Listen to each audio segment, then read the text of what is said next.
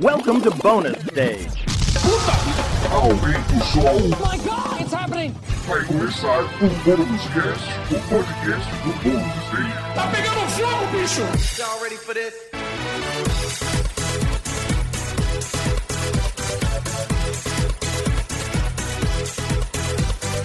Olá a todos, bem-vindos a mais uma edição do Bônus Cast, o podcast do Bônus Stage sobre jogos, entretenimento eletrônico e cultura pop. Eu sou Rodrigo Sanches, junto comigo, meu brother, meu companheiro, meu querido Wagner Waka. Boa noite, ou bom E dia, aí? ou boa tarde, como é? Boa noite para quem tá gravando, o pessoal que tá aqui na live acompanhando essa gravação. Sexta-feira, 10 horas da noite, 8 horas da noite, né? Calma, Depende, né? Porque Calma. assim, quem tá aqui vai ficar até as 10, a gente sabe disso. Vai. vai. Então, e véspera de carnaval, Rodrigo, eu tô sambinha do pé aqui. Você sabe que eu sou. Ô, louco. um- Você sabe que eu sou um grande amante de carnaval, né? Eu tô. É, eu sei, você é do bloquinho, eu tô Eu- ligado, né? E esse ano eu queria sair, a gente, eu e a Fernanda, minha esposa, a gente ia fazer a, a fantasia, que é a dupla irmão do Jorel e vovó Juju. Ela, irmão de Jorel e Muito de vovó bom. Juju. Mas não, infelizmente. Não rolou, não, né? Não tá podendo aí. Agora só, é, tá- é meio complicado. Festa do bônus, tá tendo talvez. Quem sabe, hein? Quem Podemos sabe? pensar a respeito. Ó.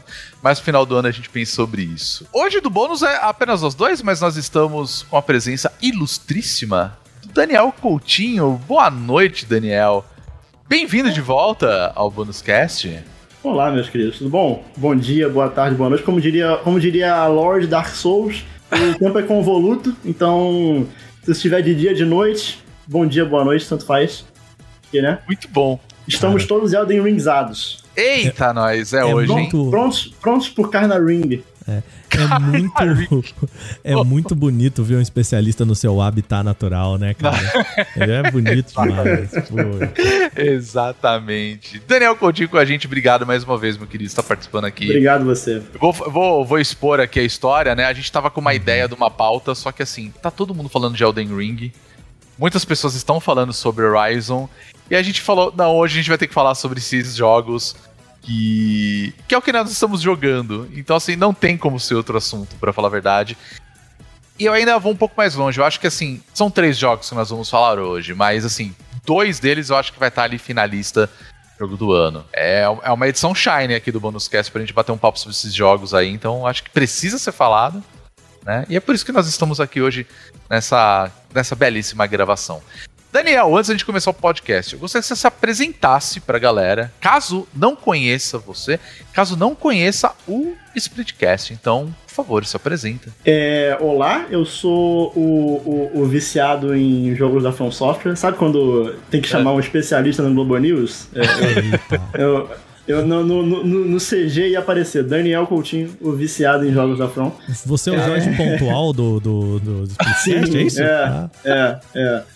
O, o Casemiro vai me chamar pra falar sobre Elden Ring. Porra, eu- vai meter essa, hein? desejo, desejo muito. Olá, é, meu nome é Daniel, eu sou do Splitcast, então se você não conhece lá o podcast Splitcast, siga lá no Twitter, Splitcast Underline. A gente fala sobre joguinhos e tudo mais. Agora a gente tem também episódios sobre não jogos, sei lá. Bom. E aí tem episódio lá, vai ter episódio sobre Elden Ring, vai ter sobre tudo. É, recentemente a gente lançou um episódio sobre a história da pescaria nos jogos. Então tem de tudo. Ideia sensacional. Tem Cara, de tudo. Tem de tudo. aí, aí vou Bom. ouvir, hein? Vou, vou dar play aqui agora, peraí. Não, agora é foda, né? Vou dar copyright, hein? Vai, é bom, é, vai, vai, vai pular aqui, vai dar ruim. Muito bem, o assunto de hoje, como eu falei, vamos falar sobre esses jogos, né? E já que o Daniel está aqui, o maior especialista de Souls-likes da história desse site, desse, desse grande universo dos games aí, ele fez um acho que não, mas na minha opinião é, então é o que tá valendo. Eu vou falar pra você começar Eita, já vai começar assim, ó. ah, com o convidado, com o convidado. Vamos, vamos com o convidado. Daniel, o, o que será que você está jogando, Daniel? Conta pra gente. O que você está jogando no momento? Estou jogando o Atelier Sophie 2, que saiu hoje aí pela Koei. Hatoful Boyfriend 3. Tofu Boyfriend 2. Ma- Mas, por incrível que pareça, realmente saiu o Atelier é, Sophie 2 hoje. é, junto com Elden Ring, incrível. Ah, então. Será que Esse que é o jogo que é o, não, que é o jogo do jogo do ano, né? Saiu, que é o né, o como é que é o nome? Não sei que é o Atelier, como é que é? Ate- mano. Soft 2. E por incrível que pareça, eu queria jogar também. Não. Mas Ah, eu vou jogar ainda. Aí, então, tá O certo. público, o público de Elden Ring e o público de Atelier Soft estão bem. Semana É, bem- bem complicada, né? Semana complicada. Muitos Semana- né, gente? O pessoal tá. O que aconteceu, né? O que, que pessoal aconteceu tá- que a galera falou que Cara, vai essa, se- essa semana eu tô, eu tô o urso do pica-pau, sabe? Aquele, aquele gif do urso do pica-pau que vai indo pro lado pro outro. Ah, eu tô, tô meio urso do pica-pau, assim, porque é, eu tô com o Horizon, mas eu não ouso nem tocar no Horizon. Porque é, eu pensei, cara, eu vou começar a jogar Horizon, aí depois eu vou pro Elden Ring, e, e aí como é que eu vou voltar pra, pra Horizon depois? E aí semana que vem tem Gran Turismo entendo. 7, que, pô, já, já tenho também. Não, não tem tempo, sabe? Então, Não, tô ligado. Tô ligado. um- uma coisa de cada vez. Não, é, Prioridade. mas eu, eu tava no mesmo pensamento. Tanto que eu. Eu tô jogando o Pokémon Arceus, que foi o último podcast que a gente gravou. Eu ainda não zerei ele. E eu falei, eu só vou jogar Horizon quando eu zerar. Porque senão eu vou entrar numa pira de jogar um jogo, aí eu vou jogar por algumas horas. Aí eu vou querer jogar um outro jogo por algumas horas e eu não vou zerar nenhum deles, eu não vou aproveitar o, o- melhor deles, sabe? Então, eu acho isso meio complicado. Eu gosto de ir por partes. Sim, e Porém- são, dois, são dois jogos que você tem que jogar com calma. Assim, Pois é. tem que jogar sem, sem pressa nenhuma. É, não, com certeza. Elden Ring, Daniel, você vai ter que falar de Elden Ring pra gente. Lembrando que só o da gente aqui, só o Daniel jogou por enquanto. né, Por na enquanto. gravação desse Por podcast. enquanto, exato. Lembra- Lembrando que também, pra quem tá ouvindo a versão gravada, a gente tá gravando isso no dia do lançamento do jogo. Isso, isso é mesmo. Sexta-feira, dia 25 de fevereiro. Porque, assim, é, o Rodrigo me, me, me botou uma tarefa difícil. e era falar sobre Elden Ring no dia do lançamento. Porque, cara, assim, pra quem, pra quem é mais próximo meu, assim, que, que eu converso diariamente, eu, eu tô numa, numa expectativa, assim, eu tava numa expectativa pra esse jogo. Assim, de- na real, desde, desde o anúncio dele. Né? Então, era tipo, era contagem regressiva, era assim. Eu, eu de verdade, eu nos últimos dias, próximos ao lançamento, eu de verdade eu não podia pensar muito em Elden Ring. Porque senão eu, eu de verdade eu tinha reações físicas, sabe? Caramba. Eu, eu, eu, eu, eu, tal. eu ficava, eu ficava com ansiedade real, assim, porque, tipo. Porque, cara, eu, eu gosto muito dos jogos da From, assim, Dark Souls, Bloodborne, sei que eu gosto muito. E o Elden Ring parecia, tipo, sonho realizado, assim, sabe? A, a, a From Software pegando tudo que ela aprendeu desde, desde 2009 até hoje, né? Eu digo, eu digo 2009, que é a From, né? Quando começou a entrar no, no mundo dos Souls, né? É, pegando tudo que ela aprendeu nesse tempo todo e, tipo, botando tudo dentro de um jogo e pegando essa ideia e levando para outro nível, sabe? É, e por que, que eu falo que é uma tarefa difícil falar sobre o primeiro dia? Porque, porque eu, eu, não, eu não tô conseguindo separar ainda muito bem a, a- o, lado, o lado lógico do lado emocional das coisas, sabe? Aham. Então, tipo assim. Até, a- até, sei lá, até quando o jogo dropa FPS eu tô achando lindo, sabe? Eu tô. Caraca, que coisa linda, 14 FPS, meu Deus, travou tudo. Não, não, Sabe, não. então- não, Olha, não, olha não é- não essa é 14, queda de FPS, que É, coisa não é 14 Que FPS, é slow que coisa motion. crocante. Slow motion. pô, né, dá uma emoção a mais na, na, na ação, sabe? Que bom que ficou mais lerdo pra eu ver melhor, né? Exato. né? É. Consigo ver com detalhes e tal. apreciação de gráficos. é Então, isso cara, aí, né? assim, tá muito difícil de ainda, assim, eu, eu, não, eu não vou conseguir, assim, eu vim aqui pra falar sobre, mas eu não considero uma análise de Elden Ring, porque, Não, assim, claro. eu, vamos lá, eu, pra, pra todo mundo saber o quanto que eu joguei, né, do jogo, né, antes de tudo. É, eu, o jogo saiu meia-noite, eu joguei até 5 e meia da manhã, aí eu dormi até as 10, aí eu acordei e joguei até a gravação. Uau. Então eu tô aí com umas 15 horas, eu acho, desde meia-noite até agora. Pô, tá, tá bom. É, não, quase, é umas tre- 13 horas mais ou menos. A questão é, eu não saí da primeira área ainda. Ih, rapaz. Tá. Então, vamos lá. É, É, o Elden Ring, ele, ele tem aquela pegada de mundo aberto, né? É, eu vou falar a verdade. Basicão de. Elden Ring, né? É, uhum, eu imagino que seja o básico o fato de ser é, um mundo aberto. Porém, o que acontece? Eu não sou um grande especialista em Souls, né? Eu nunca joguei Dark Souls, nem o primeiro, nem o segundo, nem o terceiro.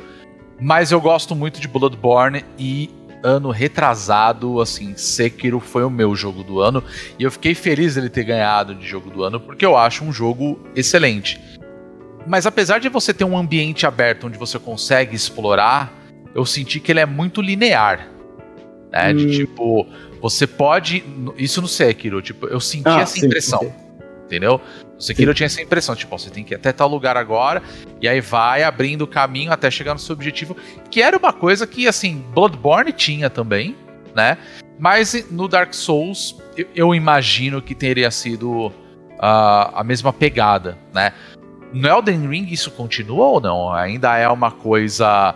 Por mais que você tenha um ambiente extremamente aberto, é, ainda é linear ou não? É uma parada completamente diferente.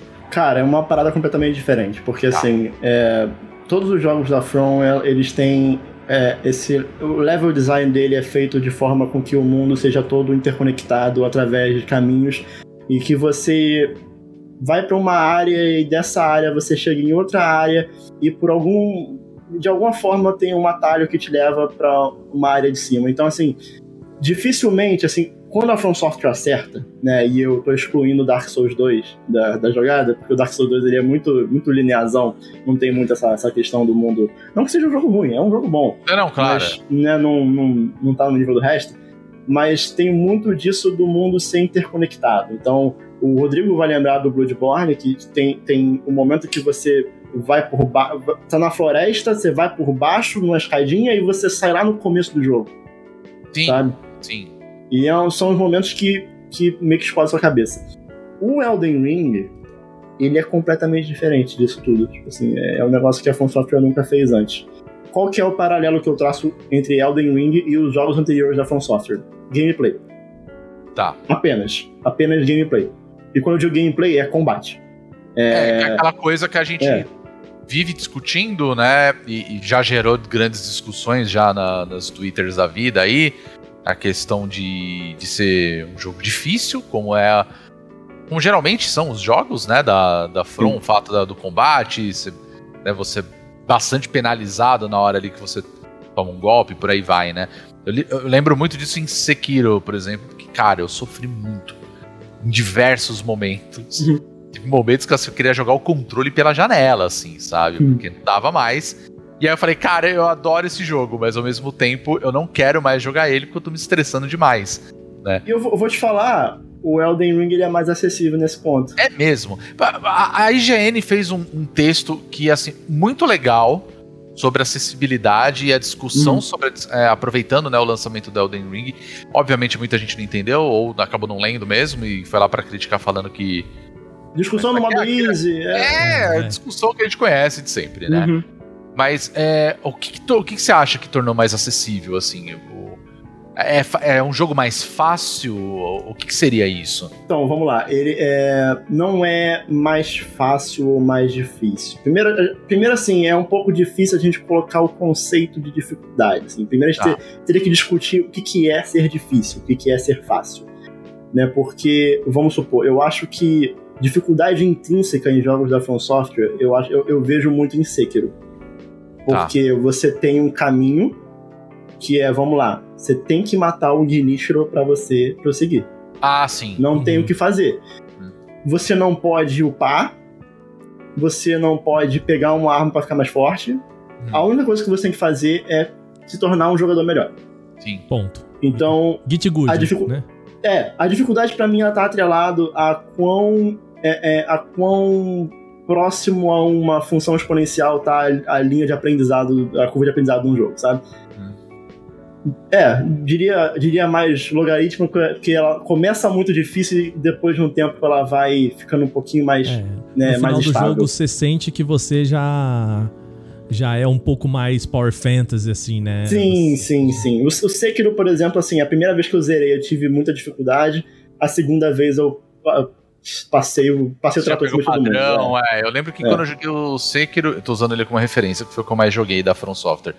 Mas eu lembro que quando a gente chegou naquele. que é um, é um macaco sem cabeça lá. Cara, eu sofri. Eu sofri pra passar aquele cara. Sim. E aí, quando eu consegui, eu falei, cara, acabou. E aí tem um determinado momento que aparece um outro, parece dois, na verdade, né? Você tem que enfrentar dois ao mesmo tempo, né? E você vai assim, ó, pum, rapidinho. Aí você fala, Sim, caraca. sim, sim, é muito doido. Mas por que, que eu digo que o Elden Ring é que ele acaba sendo um pouco mais acessível nessa questão da dificuldade? Porque vamos supor, o- o- até mesmo num Dark Souls da vida, que às vezes você tem mais de um caminho pra seguir, né? Depois de Anorlondo, por exemplo, você tem quatro caminhos. É, Anorlondo é um ponto. Meio que até Anorlondo é um, um caminho só que você segue. A- Depois Tá. de Anorlondo, vira meio que. Você tem que ir em quatro lugares. Você que sabe a ordem que você quer fazer aí, entendeu?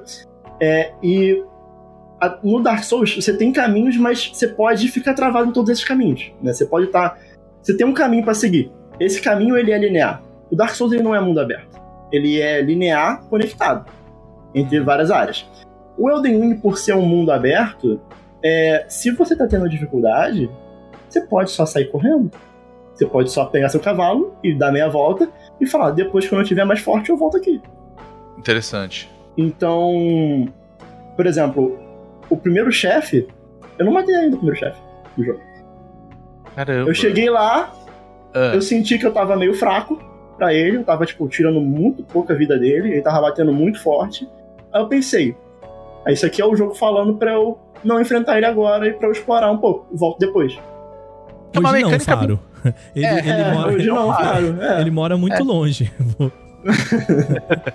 Não, e é uma mecânica que assim, a gente já viu em outros jogos, por exemplo, sei lá, vai. Assassin's Creed, por exemplo, que você tem os templários lá que você pode enfrentar, e é isso, ele fala que você tá num nível tal e tipo, ó, ele é muito forte pro teu nível atual, vai upar, volta depois, saca? Então, é uma coisa Sim. que a gente já viu isso em outros jogos também, né? É interessante isso. E, e me, e me fala uma coisa, a história de Elden Ring, eu tô falando isso porque assim, a gente tem o grande criador, né, do, do, do Dark Souls, mas dessa vez a gente tem a, a- essa parceria junto com o criador de, de Game of Thrones, né, que tá envolvido na história. Qual é que é? Ó, Cara, assim, O- o- só, só levantar, Daniel, assim, uma coisa que a gente viu nas entrevistas é que o, o Martin, ele meio que fez a ambientação, né? Escrever Isso. mesmo assim a história, ele... Cara, ele chegou, deu a ideia, ele falou assim, ó, fica a dica, galera, bomba de fumaça, e agora Uhum. te vira aí, né? Não foi isso, Daniel? É, eu Sim. imagino que foi isso mesmo, né? Cara, assim, é, eu tô na primeira área ainda. é, eu, sei lá, eu devo ter visto um sexto do jogo. é, mas, assim, sendo bem sincero, sendo bem sincero, a ambientação do jogo é incrível. é- é- tudo visualmente é muito incrível. O universo parece muito incrível. Mas não me parece algo que o Miyazaki não faria sozinho. sabe? Tá. Uhum. Tipo, assim, eu, eu, eu, eu ainda não vi, tipo, uma grande diferença pros outros trabalhos dele, sabe? Pra falar, pô, isso aqui realmente teve a mão de um cara, um cara diferenciado, sabe? É, porque uma parada que eu sempre ouvi é que, assim, Dark Souls 3, por exemplo, todo mundo fala que a história é ferrada. Teve, teve uma DLC, né? Teve uma expansão também que a galera falou que aumentou o lore absurdamente. Sim. Eu, como falei, eu não, não sou especialista, não, não joguei, então não tenho muito o que falar. Mas eu vi muita gente comentando na época, né? E o, e o Miyazaki, assim, pô, ele é um cara que ele participou, tipo, desde o desenvolvimento de Ico, saca? Então, ele é um cara que, assim, esse cara ele entende de história pra um jogo, sabe? Então, a gente conta com ele. É que o que me pega foi o seguinte, quando. Porque assim, quando você fala assim, cara, From Software tá lançando um novo jogo aqui, o, o Hidetaka Miyazaki participando aqui, ele que tá desenvolvendo e etc. Você fala, mas nada, cara. A galera já entra no hype e tudo mais. E aí, no momento que os caras falam assim, ó, tem aí também uma parceria com o George R. R. Martin. Você acha que foi mais assim, ó, vou jogar uma isca aqui pra pescar uma galera que não tá muito ligada num Dark Souls da vida? Ou só foi pra chamar atenção mesmo, assim, foi por o hype? E aí Cara, foi, eu- o cara chegou e falou, ó, eu ambientei o bagulho e foi, foda-se, deixa eu voltar a escrever não, meu livro aqui. eu não sei dizer, diferença." cara. Eu não sei dizer porque, tipo, eu ainda não sei o, o, o tanto de influência que ele teve no, na história do jogo, sabe? Assim, Entendi. eu. Como, com- assim, como todo jogo é, da From Software, com exceção de Sekiro, você Uhum. começa sem entender muito bem o que tá acontecendo. O Rodrigo jogou Bloodborne, sabe como é que é. Pra Você não- caralho, você não- realmente. Você, você, você é jogado ali, o jogo te dá um contexto É. e, tipo, vai, sabe? Vê aí, vê o que tu descobre aí. Então, é, em, em relação à história, eu não, não consigo ainda falar muito sobre tipo, se a história ela é boa, se tá no nível do Dark Souls. O que eu consigo falar é que a ambientação tá incrível, mas assim, tá um incrível como, como já foi incrível outras vezes, sabe? Então, Uhum. por isso que eu digo que não. Eu ainda não vi uma grande diferença assim do, do, do- da questão do, do, do, do, do George, né? O que eu vejo uma diferença maior em relação a- ao level design, né? Que a gente estava falando sobre a questão do jogo ser um mundo aberto, né? Porque eu acho que, assim, é, é, é uma, é uma comparação muito, talvez preguiçosa, você falar que é tipo um Breath of the Wild da vida. Não sei. Aham. Eu, é, eu acho que é você querer resumir muito é, algumas coisas que são um pouco mais complexas, mas é um level design que, tipo assim, o Breath of the Wild ele subiu uma barrinha para jogos de mundo aberto, agora Elden Ring jogou um pouquinho mais pra cima, Uhum. sabe? Porque ele segue essa mesma estrutura de, tipo assim, na primeira área ela ser um, um grande mapa aberto e você vai estar sempre no seu, no seu ponto lá do horizonte, você vai ver um ponto de interesse, você vai querer ir lá. Aí chegando lá, você vai ver um outro ponto de interesse. Então é- ele é um jogo que, te- que te instiga a estar sempre explorando o mapa, sabe? E 90% do tempo no Elden Ring eu tô só explorando, tentando achar coisa. né? E, cara, é muito maneiro porque você tem um mundo aberto, você tem dungeons escondidas. É assim, é- ele é um jogo. Ele é um jogo meio que inacreditável, assim, a forma que, tipo assim, ele existia é meio inacreditável. Uhum. Porque é, é a, a, a, qualidade de level design de From Software, só que feita numa escala absurda, sabe? E, pô, você tem encontro com inimigos que, assim, os inimigos eles estão só andando pelo mapa, por exemplo, não é um encontro programado, é um negócio que acaba Ah, acontecendo legal. porque você tá no lugar errado na hora errada, às vezes, sabe? Ou no Legal. lugar certo Um na hora negócio certa. aleatório, então. É, então, tipo assim, por exemplo, quem viu o trailer viu que tem uns caras que eles carregam, tipo, uma carruagem, e tem dois gigantes puxando essa carruagem com as correntes. E, e cara, é, é muito maneiro quando tu encontra esses caras, porque tem toda uma forma de você, como você vai abordar eles, né? Porque, como eu falei, é, a From Software pegou tudo que eles aprenderam lá atrás e botaram aqui. Então você tem o gameplay de Dark Souls, mas ao mesmo tempo eles pegaram o stealth do Sekiro. Então você consegue Olha. o stealth funciona exatamente igual o Sekiro. Você consegue ir no matinho ali, ir por trás, dar o backstab Caraca, no da cara. hora. Ah, já me ganhou, ele tá pronto, já me ganhou. Então, assim, você tem, você tem diferentes formas de você abordar um combate. E às vezes a forma como você criou a sua classe vai impactar nisso. Então, por Então, exemplo, isso, você. isso era uma coisa que eu, que eu tinha dúvida, porque você falou, Sekiro você você tá lá, você é um samurai, você é um personagem já com todo um background já predefinido, e você vai descobrindo sobre ele durante o jogo e, e beleza.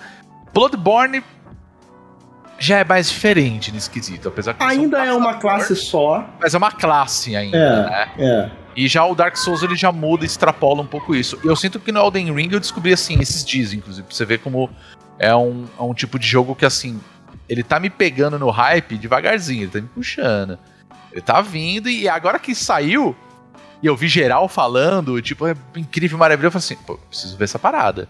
E aí eu vi que tinha classe samurai. Eu falei, pô, peraí, como assim tem samurai aí no negócio? Tipo, não uma história de fantasia, eu não esperava samurai.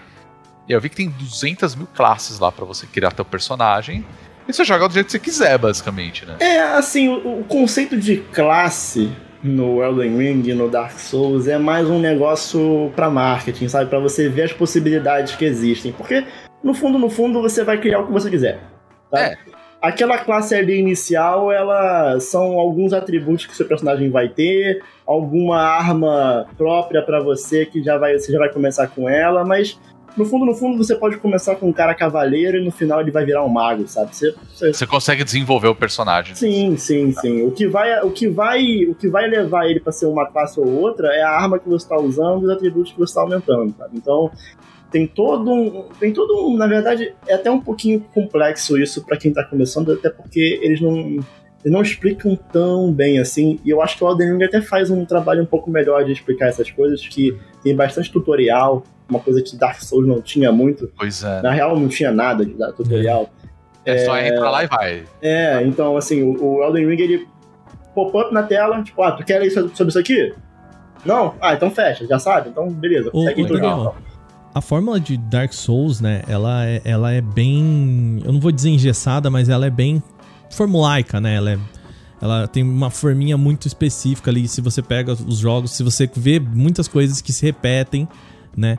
E eu acho que até por isso é difícil ver o traço do Martin nisso, né? Porque literatura escrita é muito mais sobre forma do que sobre conteúdo, né? Então se a forma é do Miyazaki, é difícil você. Mais difícil de você ver a mão do, do Martin ali, né? Mas, cara, o que, que você acha que o mundo aberto é, traz de, de mecânicas pra isso, né? Porque, por exemplo, você pega um Sekiro, um Bloodborne, você bate ali na parede do chefão, é, você tem um, save point ali atrás pra você ter esse, né? Vai e tenta, vai e tenta. É muito sobre tentativa e erro. E eu imagino que o mundo aberto ele tira um pouco desse tentativa e erro, né? Como que ele resolve isso, sabe? Porque o mundo aberto, sei lá, eu, eu salvei ali atrás, andei de cavalo até o outro lado do mundo, morri e vou voltar lá naquele. Entende o meu ponto assim? Como que ele resolve es- essas dificuldades de um mundo aberto que se propõe do personagem morrer muito? O que você está perguntando é sobre o que a gente chama de run back, né? Que é Perfeito, quando isso. você morre para um chefe e você tem que voltar do checkpoint até o chefe, né?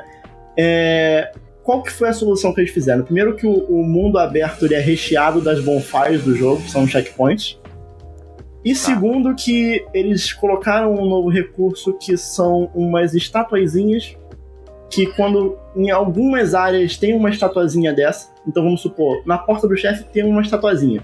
Uhum. Se você morreu pro chefe, você quando vai renascer, você pode escolher, você quer renascer da estátua ou da bonfire.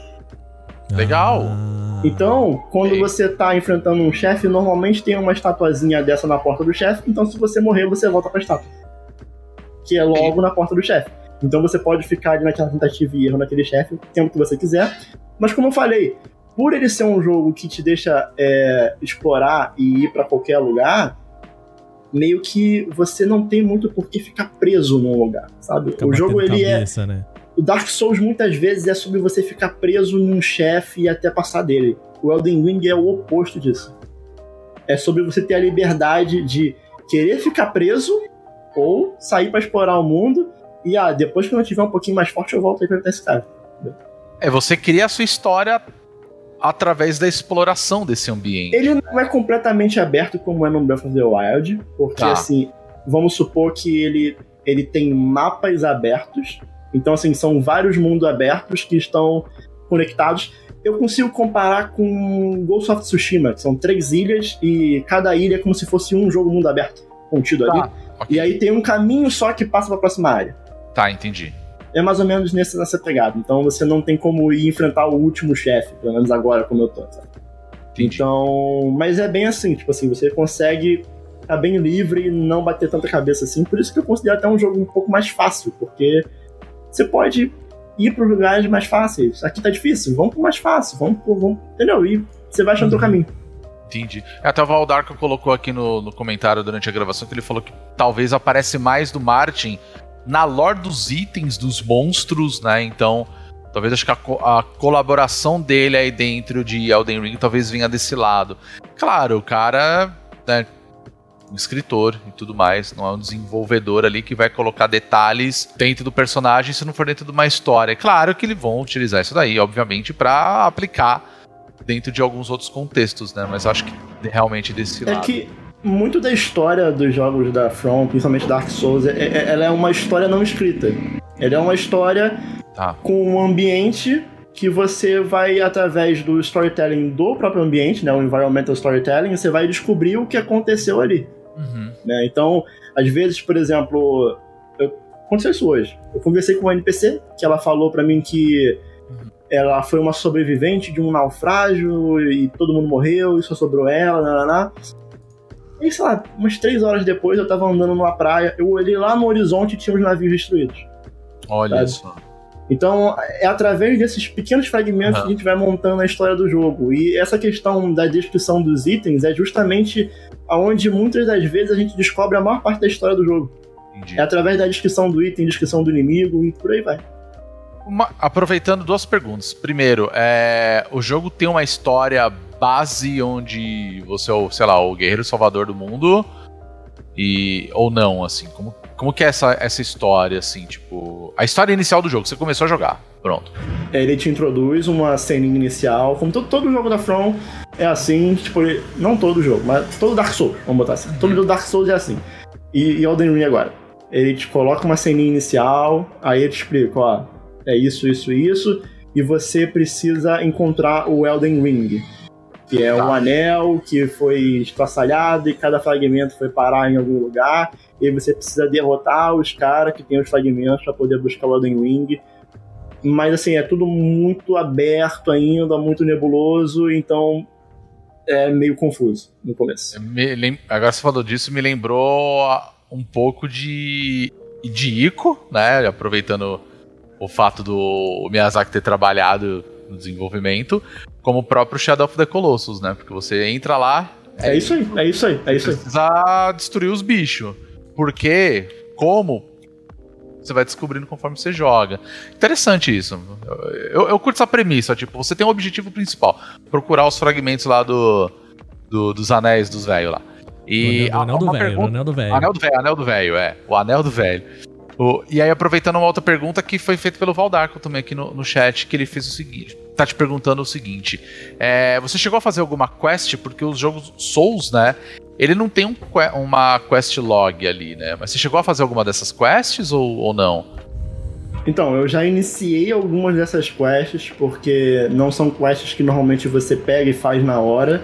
Normalmente você vai acompanhando um progresso de algum NPC durante o jogo inteiro. Ah, legal. Então vamos isso. supor, o, o NPC ele aparece aqui no mapa, você fala com ele, aí você tem que fazer alguma coisa, que às vezes ele fala, ou às vezes é só conversar com ele, e aí mais na frente você vai encontrar esse NPC em alguma outra situação. Ah, que legal. E na verdade é, é mais sobre acompanhar a história dos NPCs do que propriamente uma quest que você tem que fazer a uma ação X e voltar com um item Y, sabe? É uma parada Então, diferente, assim- vai de um jogo, vai próprio Horizon, Pokémon recentemente que você tem uma Sim, história sim. principal e você tem um request lá, alguém te pedindo pra encontrar, sei lá, tal coisa e você levar pra ele.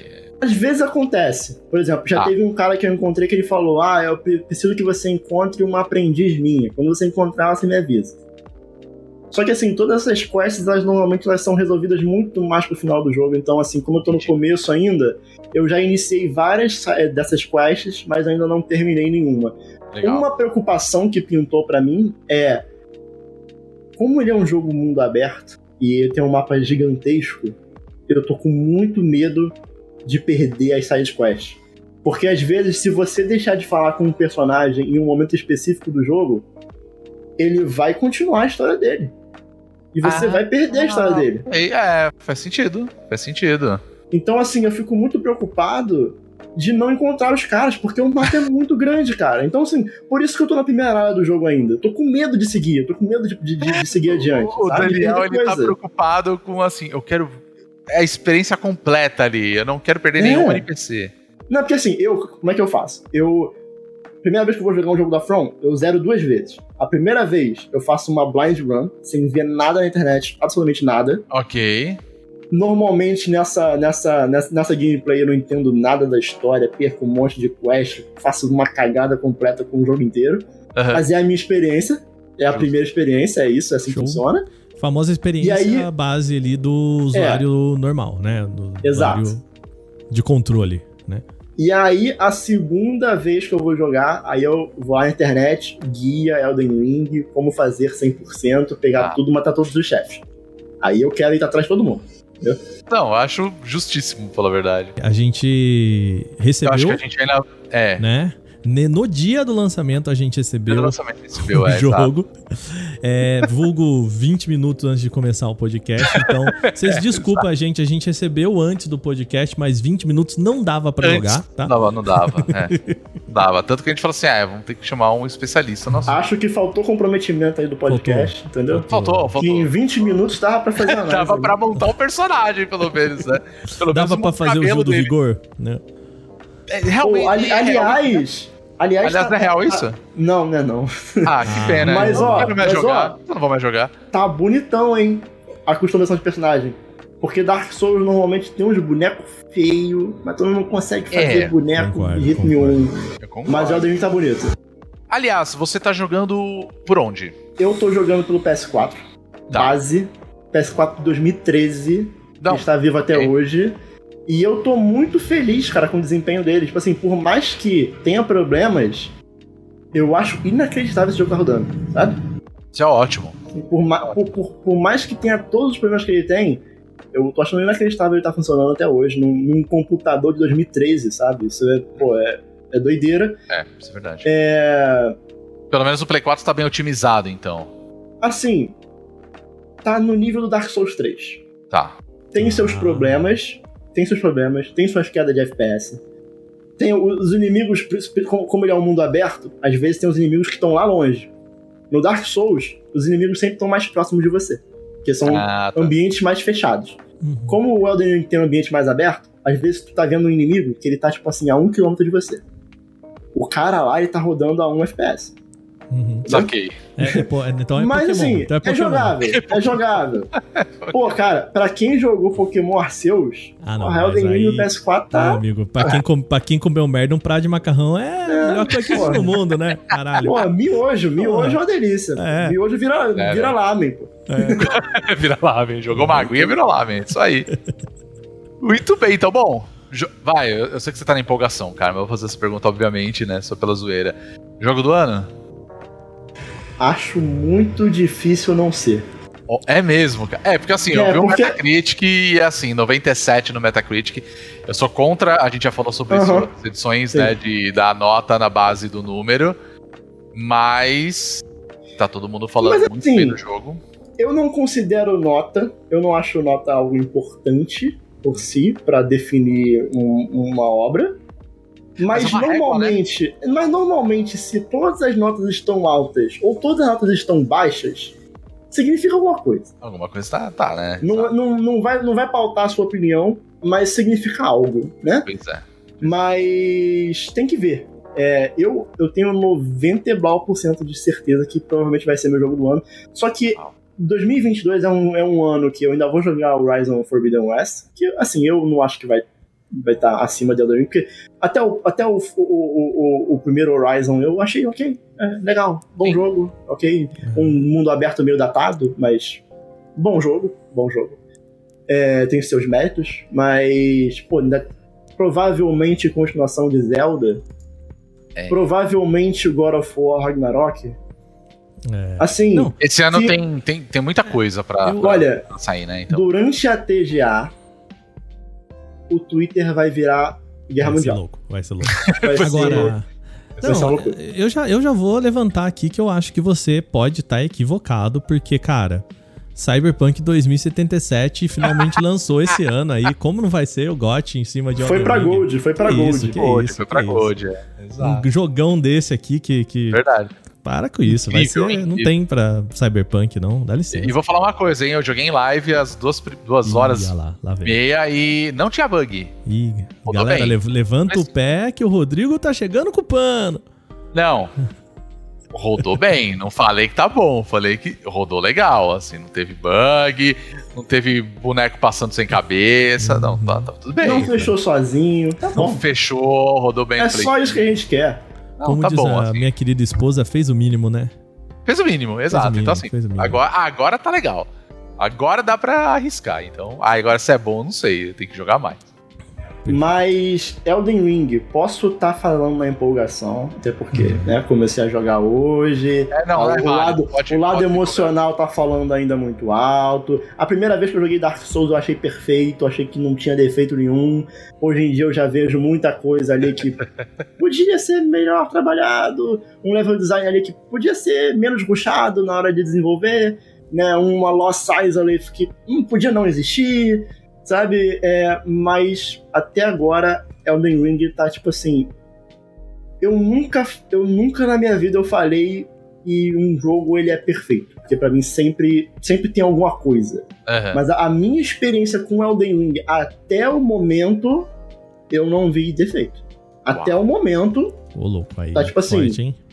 eu ainda não, assim, se eu quiser, por exemplo, vou ser chato de propósito, vou arrumar argumentos pra falar que Elden Ring é ruim, só de sacanagem. Não consigo. Por enquanto não consigo. Perfeito. Bom. É, eu- eu espero que ele se torne um novo. patamar ali pra gente começar a comparar daqui pra frente.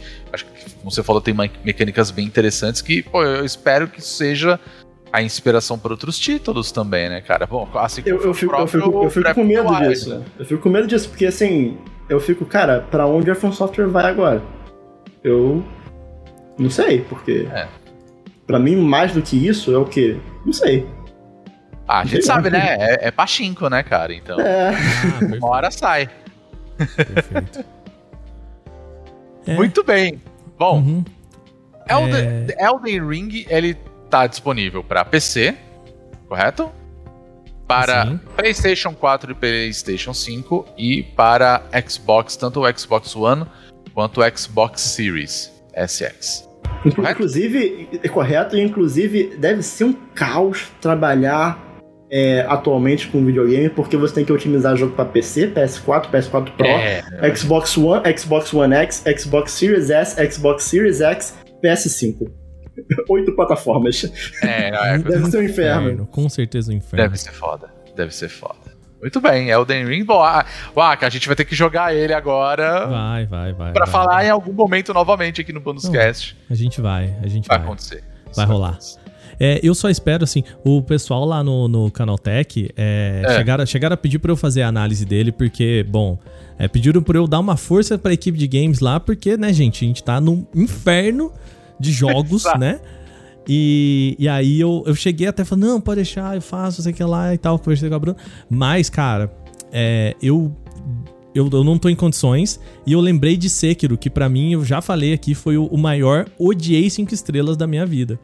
Porque é, o tipo de foda jogo que, se você precisa treinar, acabar ele rápido pra fazer análise, é a pior tá experiência que você pode ter, né? É horrível, horrível, horrível, horrível, assim, horrível, horrível. E olha, eu, eu acho que Elden Ring é pior, viu?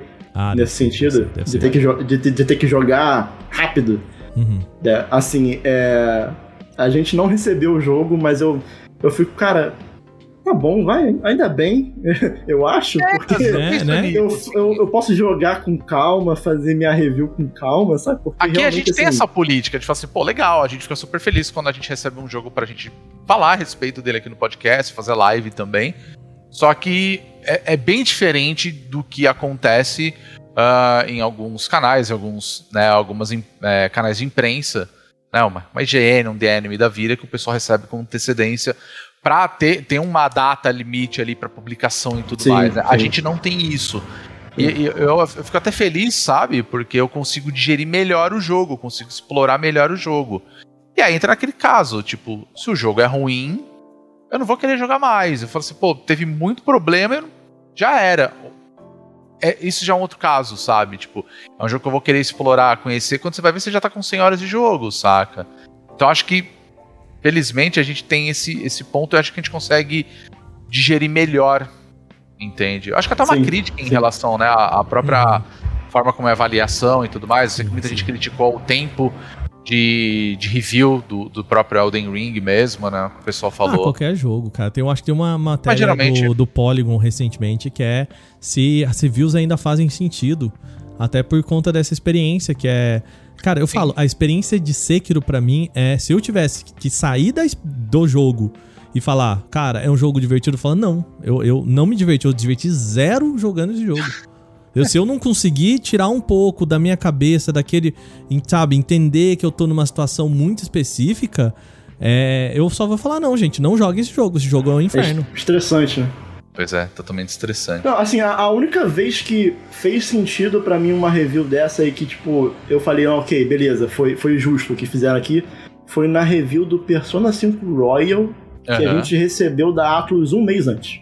Olha. Aí eu, aí eu bato palma pra eles, porque... Não, legal. É, E assim, É um jogo você gigantesco. É um jogo que você tem, assim, É porque, horas é porque assim, eu não vou falar muito, porque já tá fugindo muito da pauta já, mas tipo assim, o Persona 5 Royal, o conteúdo novo é no final. É então no final, sim. você tem que jogar no final do jogo. Pra... Pois é. Você E tem o final o de Persona inteiro é base. 100 horas, né? É.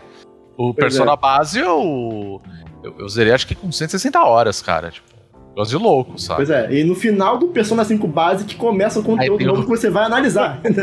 então, é um É inferno. complicado, é bem complicado. É, a gente recebeu na época o The Last of Us Parte 2. E eles também mandaram com bastante antecedência, então deu pra também. jogar Grande. bem, pegar toda a história. Então, isso, isso foi, foi muito legal. Mas enfim, né? Então Elden Ring tá aí com a opinião do especialista em Souls aí do Daniel. E agora é isso, a gente vai jogar. A gente, infelizmente, a gente- ah, muito obrigado à assessoria aí da, da From e da Bandai que tá distribuindo, né? Ter disponibilizado uma cópia pra gente, então a gente vai jogar em breve. Deve rolar live, né, Waka? Em algum momento Vai, a vai, gente vai joga. rolar, vai rolar. Falando em live, o senhor jogou Horizon novo, né? Então acho que é isso que Sim. você vai falar, né? O, Vamos lá. o- então. O Fala aí do- do Horizonte Oeste foi é proibido, né? Que é o Sim. Horizon O Forbidden horizonte West. do oeste proibido, ok. É. Cara, é... foi lançado também semana passada e de novo cometendo o mesmíssimo erro do primeiro Horizon, que pra quem não lembra foi um jogo que apanhou muito porque foi lançado junto com né, uma semana de diferença do Breath Nossa, of mas- Wild. é. E que sofreu muito porque a comparação era muito. É, pode ser uma comparação um pouco injusta, mas assim, na época que a gente viu o, o Breath of Wild fazer aquela, aquele rebuliço com os jogos de mundo aberto, a gente caiu no outro jogo de mundo aberto que fazia, que trazia a fórmula do da Ubisoft de jogo de mundo aberto, né?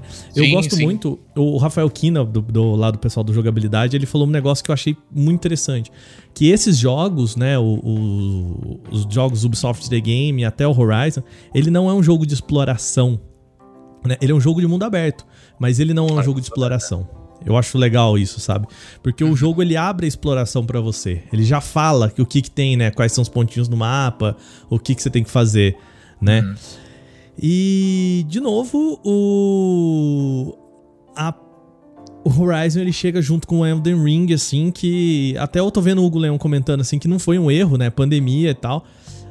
Sim e não, né? Porque se a, a É, própria. Sony atrasasse o lançamento aí pra mais, sei lá, um mês ou pelo menos mais duas semanas, eu acho que o jogo que vem depois, ele sempre sobrepõe o jogo que lançou antes. Cara, se Verdade. Horizon saísse semana que vem, ele já.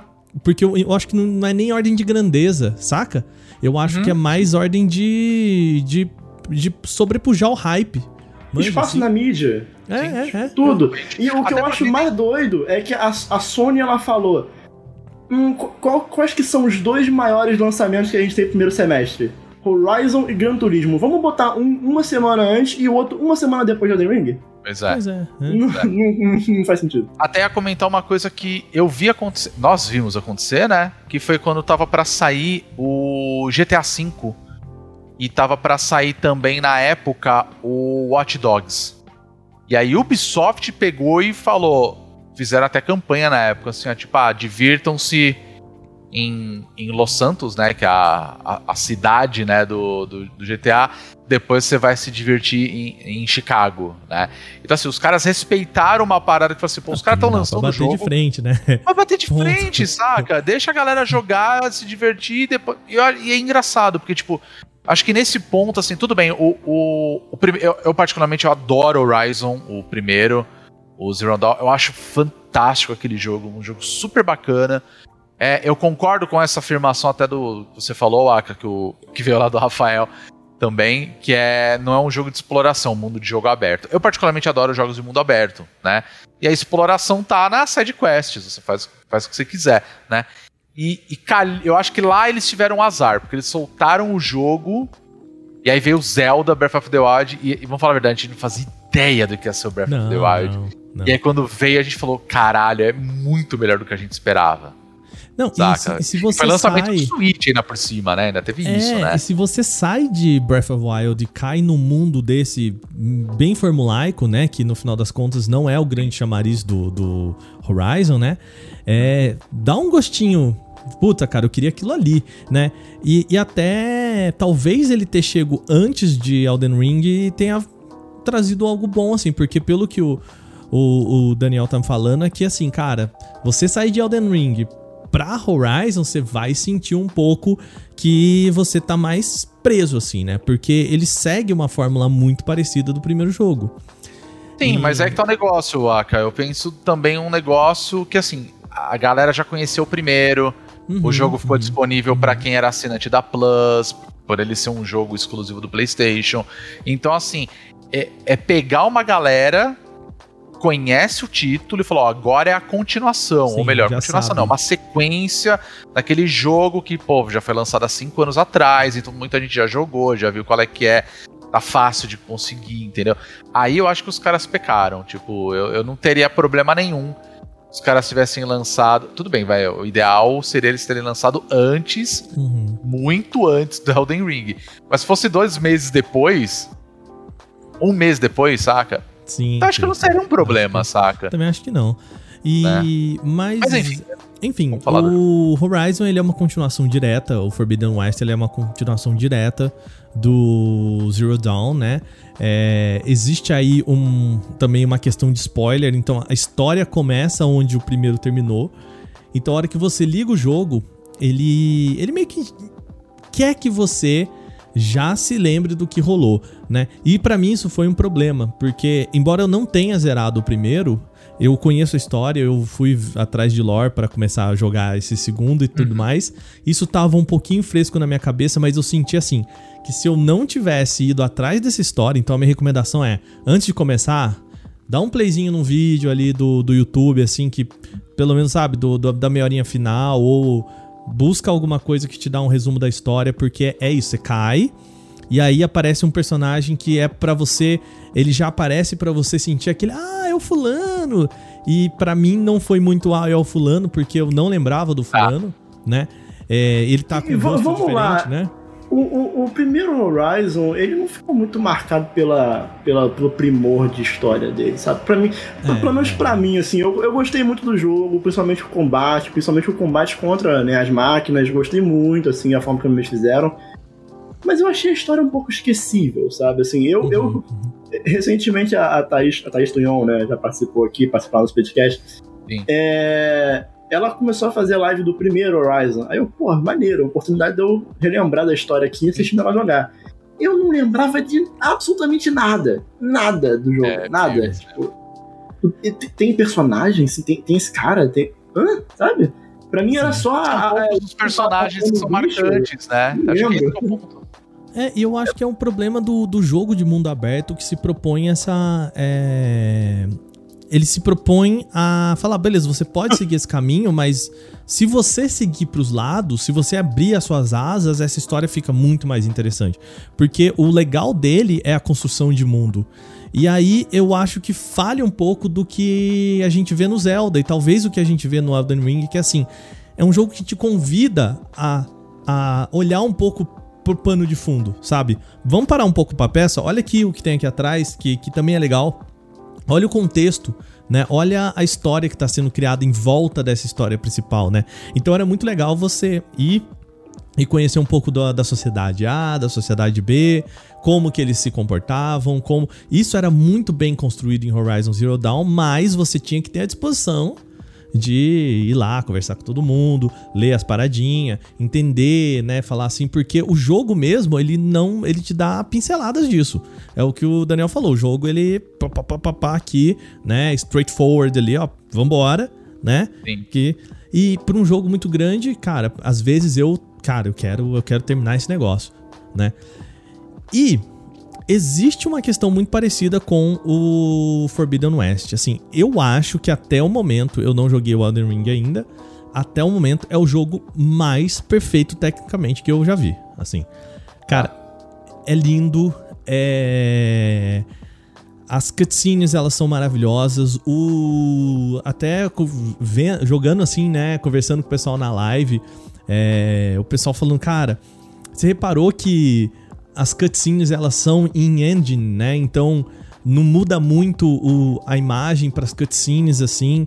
E o que eu acho muito foda é que tem captura de movimento pra tudo nesse jogo, Pra tudo, tudo, Cara, tudo. isso é muito fantástico, velho. Então, tanto que eu caí lá numa, numa side quest, eu tava indo pra um lugar e aconteceu, né? Teve um acontecimento ali, é, meio que acidental ali, uma narrativa que aconteceu.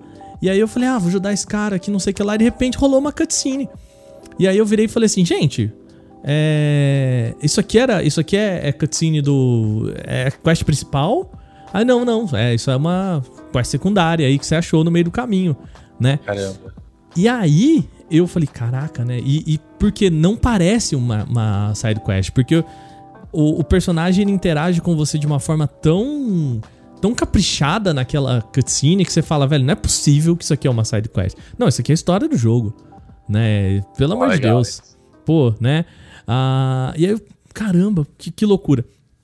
E aí eu- o jogo ele começa com você no finalzinho lá e você é, tá tentando acabar com aquilo que acaba com o mundo, né? Tem algo colocando o mundo em risco e você é, tem uma, uma carga genética lá importante que pode fazer com que é, isso pare. Então você vai atrás de, de um, uns dados lá e tudo mais. Eu tô tentando falar, gente, da forma mais abrangente possível pra não dar Claro. spoiler, tá?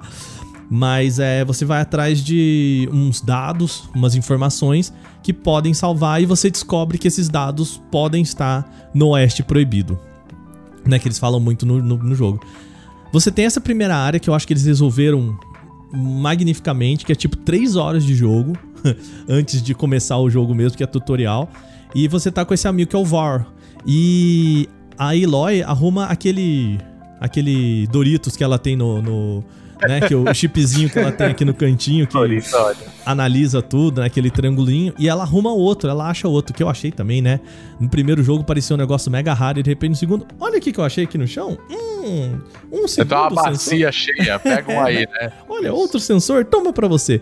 E aí, ela tá ensinando esse cara a usar esse sensor. Então, esse é o tutorial do jogo que eu já achei mais inteligente do que, pra mim, ia ser um negócio meio Samus, assim, sabe? É power down Sim. ali. Se você começa com tudo e de repente ela toma um choque, perde todo o rolê que ela tinha e vai ter que, né, é, É, aprender, reaprender. Verdade, né? E não. Deixa, eu- deixa eu aproveitar e fazer uma Hum. pergunta. É, ele tem alguma integração com o primeiro jogo? Do tipo, ah, ele reconheceu o, game o save game do anterior? Nada, né? Não, tem Não, nada a que eu ver. saiba, que eu saiba não, assim, pelo Tá. menos até porque eu tenho um save lá que não tá finalizado e eu não senti nada nesse é, Tá, nesse sentido, né? E Ô, ô, ô, Hum. Mas aproveitando então fazer uma pergunta, é, o Hugo até falou agora há pouco aí no chat que, que a história do primeiro era muito boa e eu queria até é, reformular aqui o que eu falei, que assim, é, a história dos personagens em si, quando você chega numa cidade e aí tem alguma treta na cidade, isso eu achei meio esquecível, mas sim, a parte que eu mais achei interessante do primeiro jogo era de fato descobrir a história do mundo. uhum, A história do, do que estava acontecendo no jogo, a história da Eloy no jogo em si, eu não estava achando tão interessante, mas a história do mundo uhum. era a minha parte favorita. Só que aí é aquela eu questão. sou o assim, contrário, mas eu já falo. Oi, mas que, a minha questão é: no primeiro jogo, você já sabe o que aconteceu no mundo, você já sabe como é que o mundo chegou àquele ponto ali. Que vai, vai rolando ali, ó, conta do passado do mundo, o que aconteceu e tudo mais. E eu fiquei, pô, cara, a parte que eu mais gostei da história do primeiro não vai estar no segundo, porque a história do mundo já foi contada. Então, não tem essa parte, tem de descobrir mais coisas sobre a origem do mundo, tem isso? é, tem, cara, eu, eu tenho a impressão que sim. Não sei. Tem porque é, você descobre que o que aconteceu com o mundo não aconteceu de forma orgânica, né? Então, assim, Tá. o, você tá no mapa norte-americano, então agora você tá indo pro oeste. Então você tá indo basicamente pra São Francisco ali, né? Pra costa oeste dos Estados Unidos, né? E tem um pouquinho de algumas visões, assim, né? Tem a, a, a ponte. é, a ponte São Francisco ali que, que passa por perto de Alcatraz lá, né? E super icônica e tudo mais, cheia de lodo. Então você mostra que realmente a gente tá falando do nosso mundo.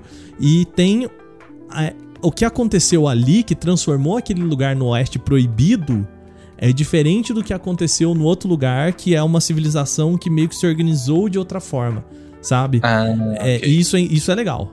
Então, assim, existe mais desse, desse passado, sabe? Mas é, é- Existe essa primeira área e eu acho que o jogo passa um pouquinho daquele primeiro. do problema que ele tinha no primeiro, que é ele demora pra engrenar. Demora bastante pra engrenar, assim. Né? O primeiro, não sei se vocês lembram, até a. a- o trial dela ali, né? Até ela se provar a, a grande Nora lá e blá blá blá e tal é, o jogo era bem assim, arrastado, Sim, né? é bem Ah, arrastada, realmente. Olha, vai lá, aprende a lidar com o bichinho aqui. Agora vai lá, pega isso aqui pro tio. Agora ajuda o pai aí, né? Pega, pega o alicate pro pai. E fica esse negócio, né? Ah, agora precisa lá, ô filho, faz, faz a janta aí, vamos jantar.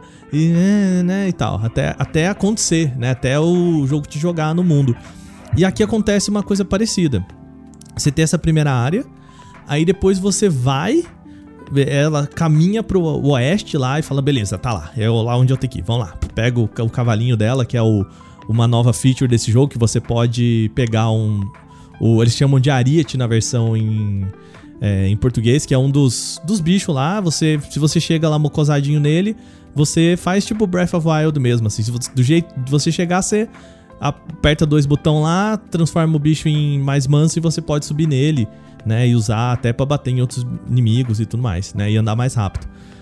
E aí, a hora que você chega no, no lugar lá que é pra ser o oeste, ainda tem mais uma área pra você de fato chegar no oeste. Então, assim, eu fui atravessar a fronteira do, do jogo pra pra chegar no jogo, que é o mundo aberto de fato do jogo, com umas 6, 7 horas Caramba! sabe? É, foram as duas lives que eu fiz de três horas. A, as- nas- no final da segunda eu cheguei nesse mundo aberto. Eu abri o primeiro, a primeira torre da Assassin's Creed assim, né? Aham. O, o Hugo Que é falou que aqueles o bichos é, o negócio de pegar e converter montaria já tinha num, eu não lembrava. Pra você ver minha É, memória. no, no- já, já eu, tinha. eu assim. não lembrava, eu não lembrava. Mas eu imagino que deva ser muito mais fácil e mais rápido já no segundo, porque no primeiro demorava. Porque também tem a questão da história, né? Dela Exato, e não exato. precisar aprender isso. É, Se você é, botar é. de novo ela power down pra Uhum. poder ter que aprender. É, e faz todo sentido, É. saca? Justamente por eu não, isso. isso eu né? não lembrava, isso eu não lembrava. Mas o acho que algum- alguns pontos assim, né, que o, Hugo falou, eu cruzei a fronteira literalmente no final da segunda live. Foram duas lives de três horas. Então, assim, e eu fui meio. A galera, vambora aqui. Fiz pouca side quest, fui chutado. Teve um amigo meu que falou, cara, eu cheguei com 15 horas aí. Sabe? Tranquilo assim, fui conversando. E é muito legal, porque de fato essa construção de mundo permite você conversar com os caras e é muito legal você viver esse mundo, né? E eu tava gostando muito da primeira área porque é isso, não é uma área que abre pra você. É uma área um pouco mais alta e você vai descendo numa numa espécie de, de elevador mesmo assim. E o tio, ó, agora você tá chegando na fronteira do Forbidden West. E aqui tá. Esse, esse vale aqui tá recheado de bicho. E tá foda porque ninguém tá trabalhando, porque tá recheado de bicho. Você vai descer aí mesmo? E aí, Eloy, não. Taca, deixa com o pai que. Né, deixa com a mãe aqui que, que eu, eu faço, né? E aí. É, existe esses pontos de interesse que o, que o Daniel falou, assim, né? Então você entra numa cidade, você falou, opa, tem outra cidade ali, tem mais um outro negócio ali. O mapa, ele não se abre muito assim. Ele te mostra os caminhos das quests, né? Mas da quest principal. Mas existem pontos de interesse. A partir do momento que eu fui pro grande mapa, e aí eu subi no, no primeiro pescoçudo, né? Que é o. A, a torre do Assassin's Creed. Cara, a hora que aquele mapa abriu e começou a pipocar pontinho assim, eu. Hum. Hum. Hum, Pode. precisava disso, precisava disso, sabe? E então deixou pra mim de ser, ah, de novo voltando à citação do, do Rafa, deixou pra mim de ser um jogo de exploração pra ser só um jogo de mundo aberto. Tá. Entendeu? Que é interessante, que tem sua função, tem, tem o seu gostinho, né? Mas eu queria mais isso que o, que o Daniel falou. Eu acho que a gente chegou num nível ali que é isso, cara. O jogo te. Ele te instiga a querer. A mais querer buscar o negócio do que te falar onde estão as coisas. Ah, eu preciso matar. É, cinco tiozinho ali pra pegar caco e fio e, e fusível de blá blá blá. Ah, deixa eu ver aqui no mapa. Ah, eles estão ali, sabe? É muito diferente do Zelda, que, ó, cara, eu preciso pegar chifre do bicho tal. Hum, onde que fica esse bicho tal? Ah, eu lembro que quando eu passei naquele vale na- que, que tem um, um negócio assim, um lago do lado, tinha esse bicho tal. Deixa eu lá ver se é lá mesmo. É, sabe, é outra relação que você tem com o jogo. Não, você simplesmente Sim. beleza, eu monto aqui, ponho ali no mapa, vou lá, não olho pros lados, porque eu não preciso olhar pros lados, né? Eu, eu já tô aqui, eu já tenho o caminho, eu não preciso ficar olhando pro mundo, né? Ele já me conta pra onde eu tenho que ir, né? Eu acho que isso tira um dos maiores, uma das maiores qualidades do jogo de mundo aberto. É. O jogo mundo aberto acaba se tornando um menu entre missões que você anda.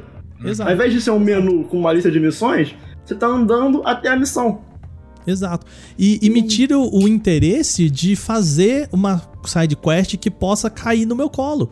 Porque, cara, eu tô, eu tô seguindo pra lá. Então, a minha missão agora é pegar cacaco do, do rolê.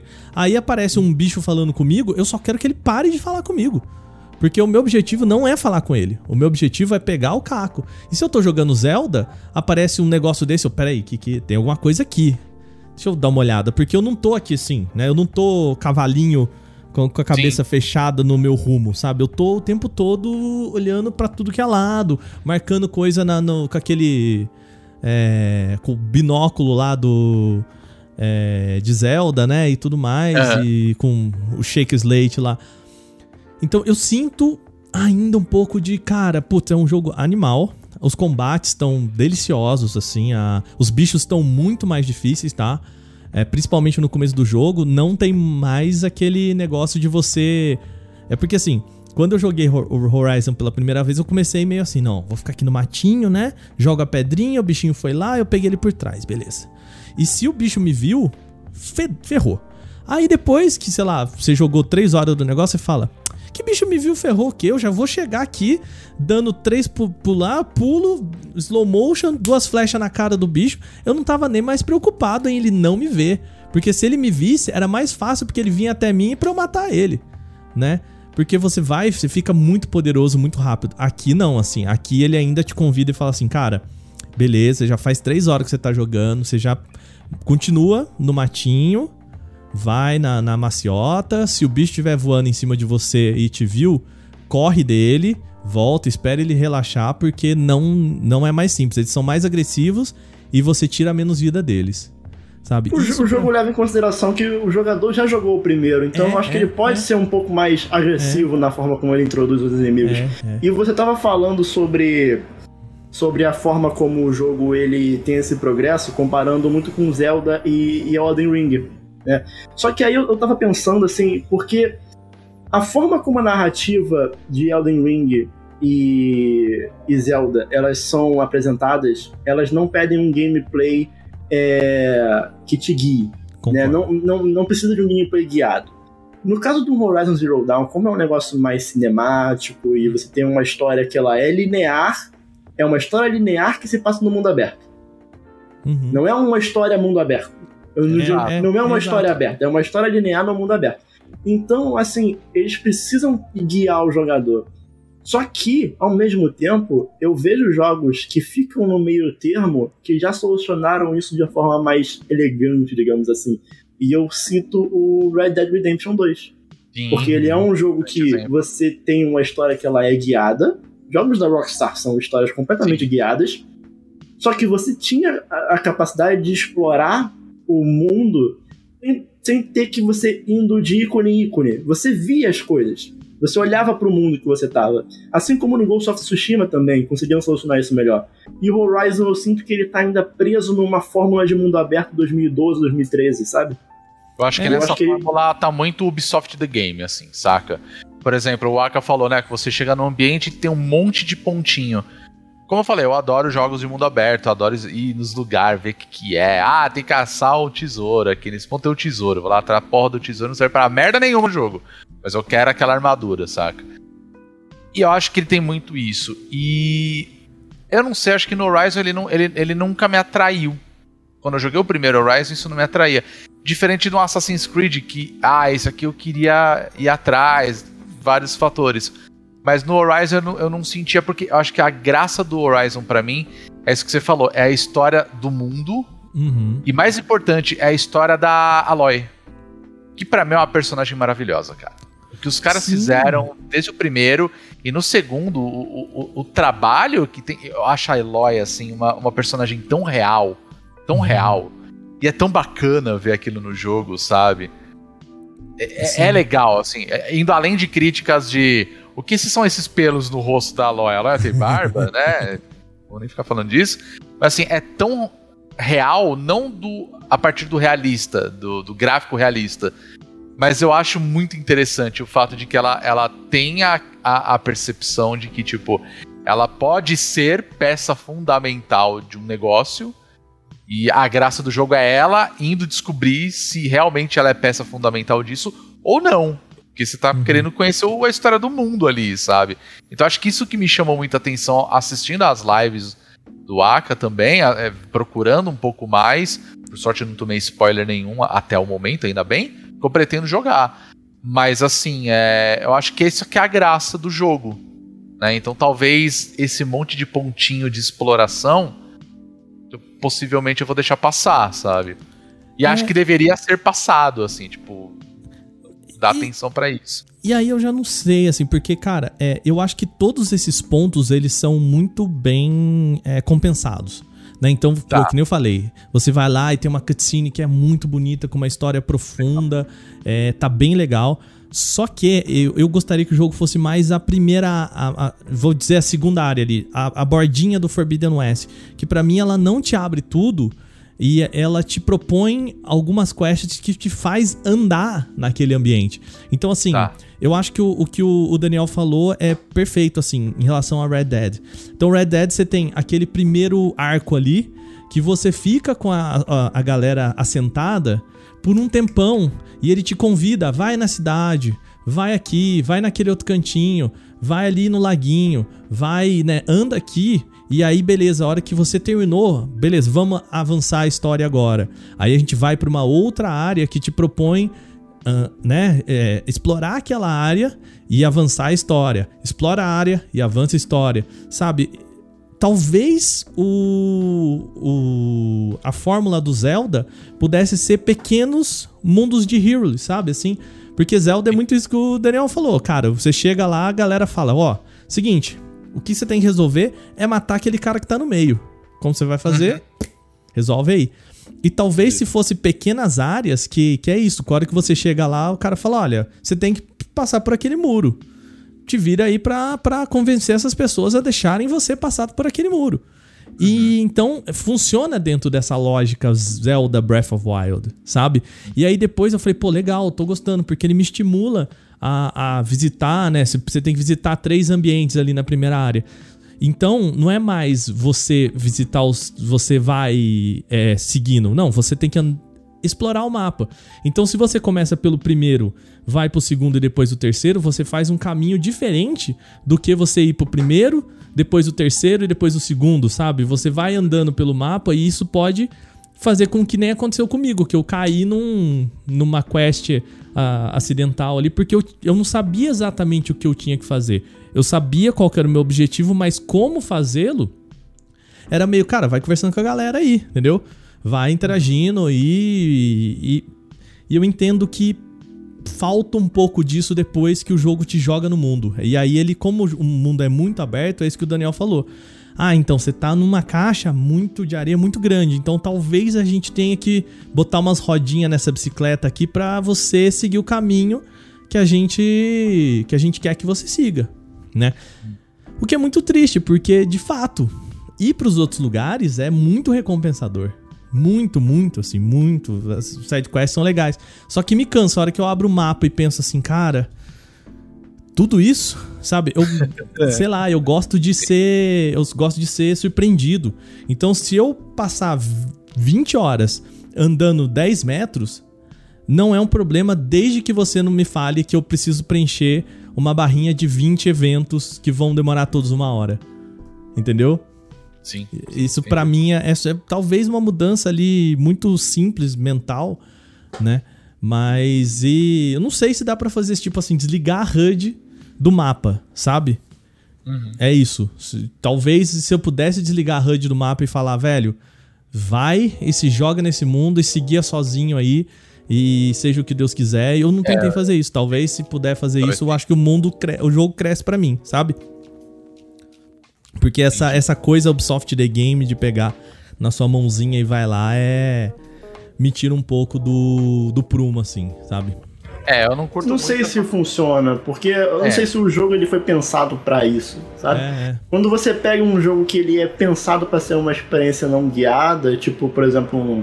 Não vou nem pegar um exemplo atual, não. Eu tava vendo aqui de que ano que é.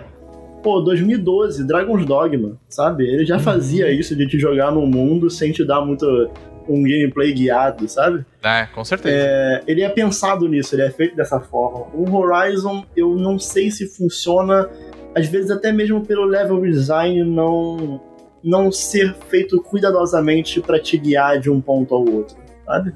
Porque no Zelda, no Elden Ring, esses jogos que fazem isso de gameplay não guiado em mundo aberto, quando você chega num lugar, você olha no horizonte, você já vê dois, três, quatro pontos de interesse. Você não precisa abrir o um mapa.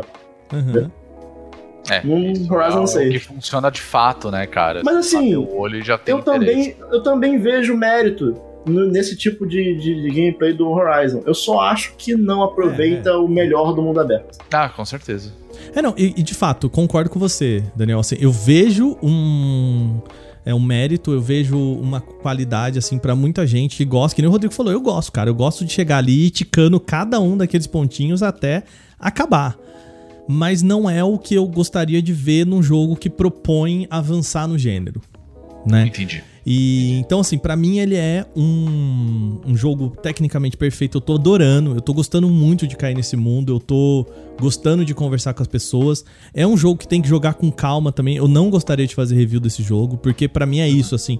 Se você tiver um pouco de calma e paciência de andar pelo mundo e conversar com as pessoas, né, de, de, de brincar a- a- o jogo que ele tá propondo pra você, que é isso, vai ticando cada linha, vai lá, vai, vai fazendo mesmo isso aí, vai nos lugares que estão no mapa, é... e você aproveita melhor, porque aí de fato você vê a lore do jogo, você vê o mundo, você vê a- o pano de fundo que tá por trás dessa única história, porque no final das contas é isso, o que que a Eloy quer é acessar um pendrive lá, saca? O o objetivo dela é falar, não, eu preciso atrás de um dado aí, um projeto aí, entendeu? E, e é só isso, assim. Ela é meio, meio obcecada com isso, assim, sabe? Com a cabeça meio fechada nisso o jogo inteiro. Às vezes até dá um pé no saco. Você fala assim, porra, minha filha.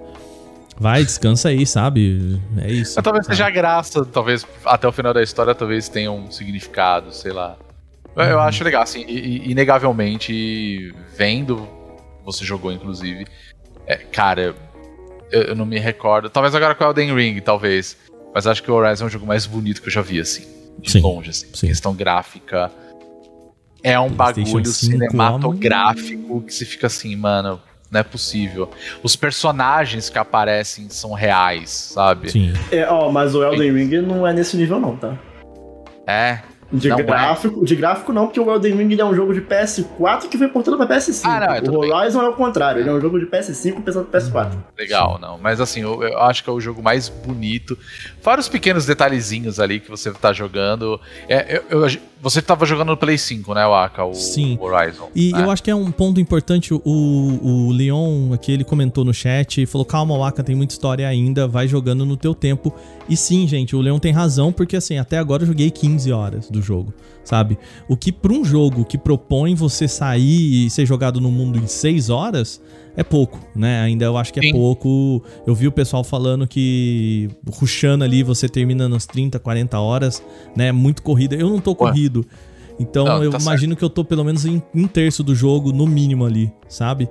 Então, de fato, eu ainda não tô, ainda não terminei pra deixar esse veredito, mas assim, pontuando essas coisas que me incomodam, é, apesar disso, não é o meu estilo de jogo de mundo aberto, eu tô instigado, eu tô gostando, exatamente porque é isso que você falou, Rodrigo, é muito, é tecnicamente muito bom, cara. Muito bonito, né, cara? É, é só de.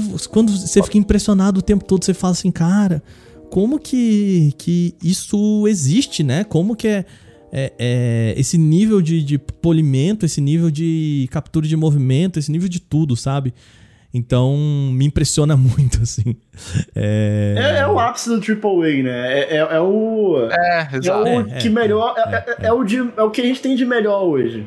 Exatamente. É o que a gente tem de melhor hoje. Eu acho, eu acho Tecnicamente, que pelo um menos. dos grandes méritos dos jogos da Sony, assim, desses grandes lançamentos da Sony, é a gente conseguir ver o, o que de melhor de tecnologia tem atualmente, sabe?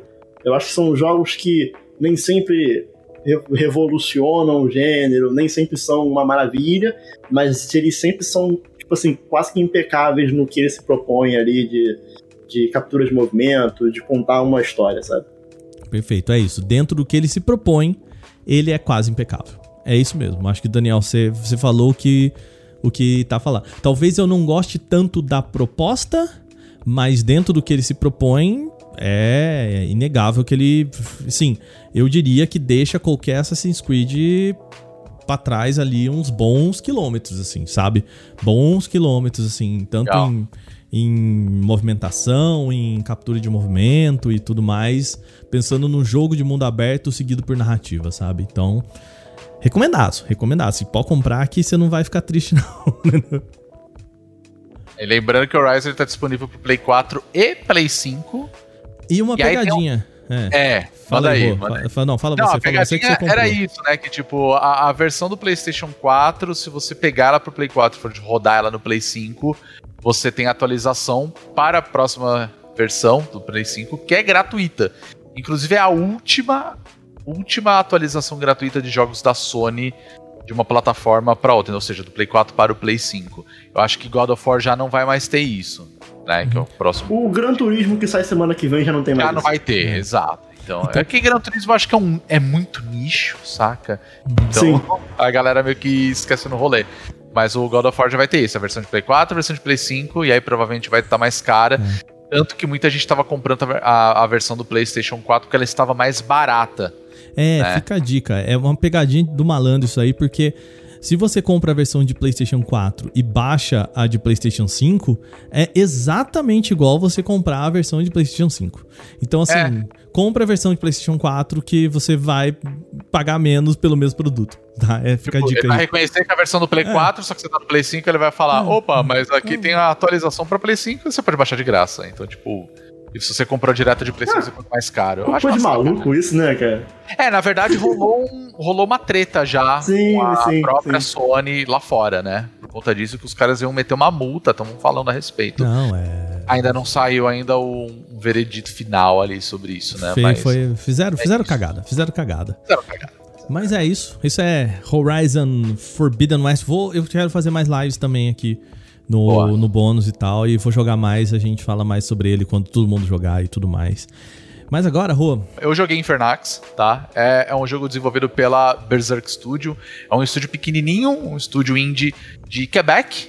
Eles estão lá no Canadá. E foi publicado pela Arcade Crew, ou seja, é, a publicação ela já mostra do que se trata um pouco ali. Arcade Crew ela, ela publicou inclusive o Blazing Chrome, o jogo nacional aqui, desenvolvido pela Joy Masher, né? E bom, Infernax é basicamente um jogo de plataforma 2D muito parecido com, Hollow Knight, né? Muito parecido com Shovel Knight também. Então ele brinca um pouco com essa pegada de ser um jogo de plataforma. Tem toda uma estética 8 bits mesmo, parece que você tá jogando um jogo de Nintendinho, o que eu particularmente adoro, né? Quem acompanha as lives sabe bem disso. não, eu queria. Eu queria, Desculpa, eu queria Rodrigo. Qual, qual que é o nome do jogo? Só que eu tô. Infernax. Infernax. Infernax. Infernax. Eu queria só fazer uma, uma- um ponto aqui que o- chegou a chave pra gente, né? O pessoal Sim. mandou pra gente é, um pouquinho antecipado. E aí, eu falei pro Rodrigo, Rodrigo, esse jogo é a tua cara. É verdade. Vai lá. E aí o Rodrigo depois jogou e falou assim, velho, Você é muito, é muito a minha cara. Razão, é, é muito minha cara, é muito tipo de jogo que eu gosto. Bom, é um side-scroller, né? Vamos falar dessa forma, um jogo de plataforma. E ele conta a história de um. Ele é um lord, vamos falar assim. E o seu personagem é um cavaleiro que estava nas cruzadas. E ele volta para a cidade depois disso tudo, né? Pra, pra sua terra natal. Só que quando ele chega lá, ele descobre que alguma coisa deu errado. Alguém invocou o coisa ruim e deu bosta em tudo. Então, assim, é demônio, é capeta, é o tinhoso andando pra lá e pra cá, um monte de zumbi, um monte de bicho escroto espalhado por esse mundo. E aí você entra na função de, cara, eu preciso resolver essa parada, porque eu sou o Lorde, né? O... Ele é um duque, se eu não me engano. Então, o- eu sou um du... você é um duque que tem que cuidar de toda aquela região. E aí você vai nessa missão em procurar o que acontece. E aí é, é uma coisa muito simples, né? É, coisa, as coisas aconteceram. Você precisa entrar num- numa torre de um castelo e nela tem um selo, que é um pentagrama. Em cada ponta desse pentagrama é uma joia, então você tem que procurar os lugares para enfrentar monstros grandes e quebrar essa maldição. Então você tem que quebrar cinco maldições para quebrar essa principal e aí enfrentar o, o tinhoso. Só que tem duas coisas que são bastante interessantes assim. Primeiro é que você tem uma bússola moral ali dentro do jogo. Então coisas acontecem logo no começo do jogo para exemplificar bem. Você chega na cidade e aparece um cara gritando, falando: "Me mata".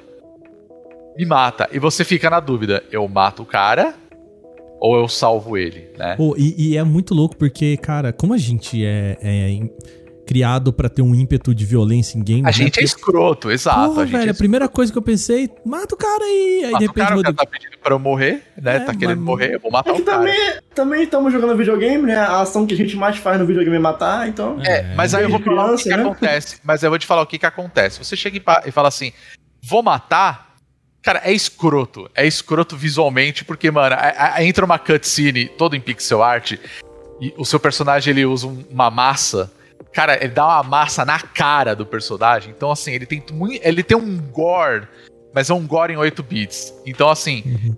em todo esse aspecto, esse jogo ele é muito bem resolvido, cara. Porque ele é escroto nesse sentido. Você vai passando É. por lugares, você vai ver boneco empalado, é, você vai ver uns bonecos presos em crucifixo, zumbis comendo os corpos. Então, assim, é, é tudo muito escroto, só que com a estética 8 bits, como se você estivesse jogando um jogo de, de Nintendinho. É diferente do Blasphemous, por exemplo. Blasphemous eu acho que ele já tem uma pegada mais artística, apesar de ser pixel art também. Inclusive uma pixel art maravilhosa. Mas esse não. Então, assim, ela é mais aquela violência escrachada mesmo, né? Pra, que vai se situando dentro do jogo. E isso se aplica principalmente aos, aos monstros, os inimigos que aparecem. Não os inimigos que estão no mapa, né? No cenário, mas eu digo assim, mid-boss e boss. Então eles já são bem mais elaborados e é bem, é bem escrotão mesmo, assim. E aí, como eu falei, tipo, se você chega no cara e fala assim, o cara me mata, você vai e mata? Você mata o cara. E aí existe uma ação por, por trás de tudo isso. Se você chega e você fala assim, eu vou ajudar esse cara, o cara começa a gritar, ele, não, tá, isso tá acabando comigo, de repente ele vira um monstro, velho. Gigantesco, e você tem que enfrentar aquele monstro gigantesco, porque esse bagulho que tá acontecendo onde você tá, tá influenciando as pessoas. E elas estão virando monstro também. E aí o jogo é baseado nisso. Muita gente comparou com o Hollow Knight.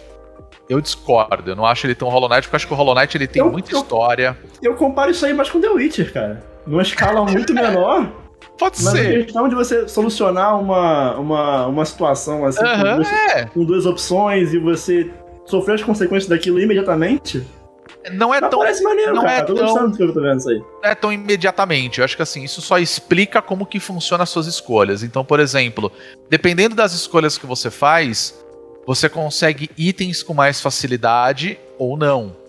Ou vá, você ajudou esse cara aqui, em outro ponto isso vai ser interessante pra você durante a sua jornada.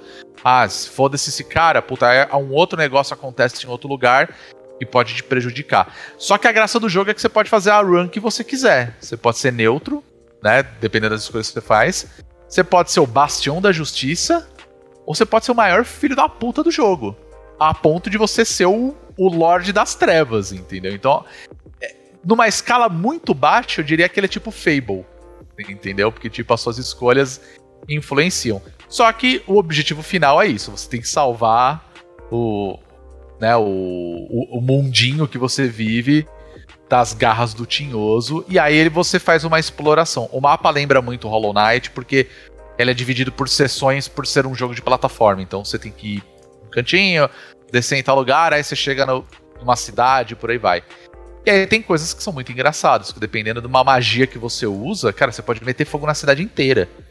E eu fiz isso sem querer, não sabia o que fazer. Eu falei, cara, acabou a cidade. O que eu fiz, sabe? Então, tipo, coisas engraçadas nesse sentido acontecem. Então, assim, ele é um jogo divertido, não exige muito do jogador. É tipo é o famoso botão de pulo, botão de ataque. Você tem um botão de magia lá que você, você escolhe lá. E você vai conseguindo essas magias e outros itens conforme você faz a jornada do jeito que você quiser. O combate é bom? O combate é bom? Cara, o combate. Não tem um combate, né, basicamente. É, porque tipo, assim, eu- enquanto você tá falando, eu tô, eu tô vendo aqui o jogo e, tipo assim, eu tô adorando tudo que você tá falando. Parece Não, graficamente ele é, ele é super legal, é um jogo super maneiro e, e ele é divertido de jogar. eu tô, eu tô vendo uma boss fight aqui, parece, tipo, parece, pelo amor de Deus, eu quero só passar disso. Então, tem algumas que são extremamente chatas, Uhum. e aí você descobre o padrão, você mata rapidinho, né? E tem outras que realmente são difíceis. Tem uma. Vou falar que é uma dungeon, né? Mas é um castelo que você, que você vai. Teve uma que me deu dor de cabeça. Tipo, eu não conseguia passar por nada desse mundo. E ele tem um esquema assim, tipo, pensa Mega Man, que você tem aquela barrinha de vida, né? Mas assim, por mais que você tenha uma barrinha de vida, caiu no espinho, morreu, ó, abraço. E aí ele tem uma parada que é muito legal, que você tem o, o modo clássico, que ele fala no começo do jogo. Você tem o modo clássico que é, morreu, você vai voltar do ponto que você salvou o jogo. Tudo que você fez do ponto que você salvou até morrer, você perdeu. Teria que ter voltado salvado, entendeu? Então, tipo, você vai ter que refazer o negócio tudo de novo. Ou você escolhe jogar um modo mais casual, que é tipo, morreu, volta do mesmo ponto que você tava. Então, só que assim, a experiência você vai ganhar menos, dinheiro você vai ganhar menos. Ele penaliza de uma forma um pouco diferente. Mas ele tem momentos que, assim, cara, o cenário tem horas que você tá que te penaliza pra caramba. Inimigos aparecendo pra caramba. Você vai morrer diversas vezes. Vai ficar com raiva, saca? Então, é um jogo que é legal. E dependendo das escolhas que você faz com certos acontecimentos, você fica pensando, putz, se eu tivesse feito diferente, o que, que teria acontecido? Né? O bom de tudo isso, é um jogo super curto. Se você for assim, pauleira, 5, 6 horas você zera esse jogo. Eu tô com mais ou menos umas 10 horas, porque eu tô digerindo ele legal. E como o Aka falou, a gente recebeu antecipado pro Switch. E agora ele tá no Game Pass também. Então, assim, se você assistir do Game Pass, cara, excelente pra você ir lá conferir, porque ele é um jogo super casual, super curto, e como eu falei, é muito divertido, porque ele não exige muito. Então, assim, a questão da, da mecânica que você tem de ba- batalha, de luta ali, tipo, você começa enfrentando um inimigo básico que tá andando lá, às vezes você tem que dar duas, três porradas. Você consegue upar né, o seu nível de arma, você melhora a arma, ou melhor, você compra uma nova arma. Então, tipo, o dano dela é maior, se você tem uma armadura, a sua armadura aguenta mais a porrada. Você tem os tilezinhos, você vai aumentando a tua vida, a mana e por aí vai. E você pode aumentar alguns atributos, que, é, né, como eu falei, tipo, tua força, tua vida e a mana para você usar magias e você vai encontrando elas é, conforme você vai jogando, dependendo do lugar que você vai.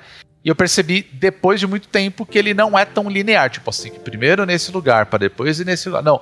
Se você sacar, você consegue ir pra outros lugares já logo no começo do jogo, e aí você meio que mata o- os seus objetivos da forma que você quiser. É uma coisa muito parecida quando a gente falou do Unsighted. Que você tem pontos pra você ir, é- ele lembra nesse quesito. A diferença é que ele é um jogo plataforma mesmo, 2D side-scrolling, saca? Mas ele é um jogo divertido pra caramba, assim. Quando eu fui ver, tinha passado horas. Eu tava lá jogando, me divertido pra caramba, sofrendo numa dungeon que eu não conseguia passar por nada no mundo.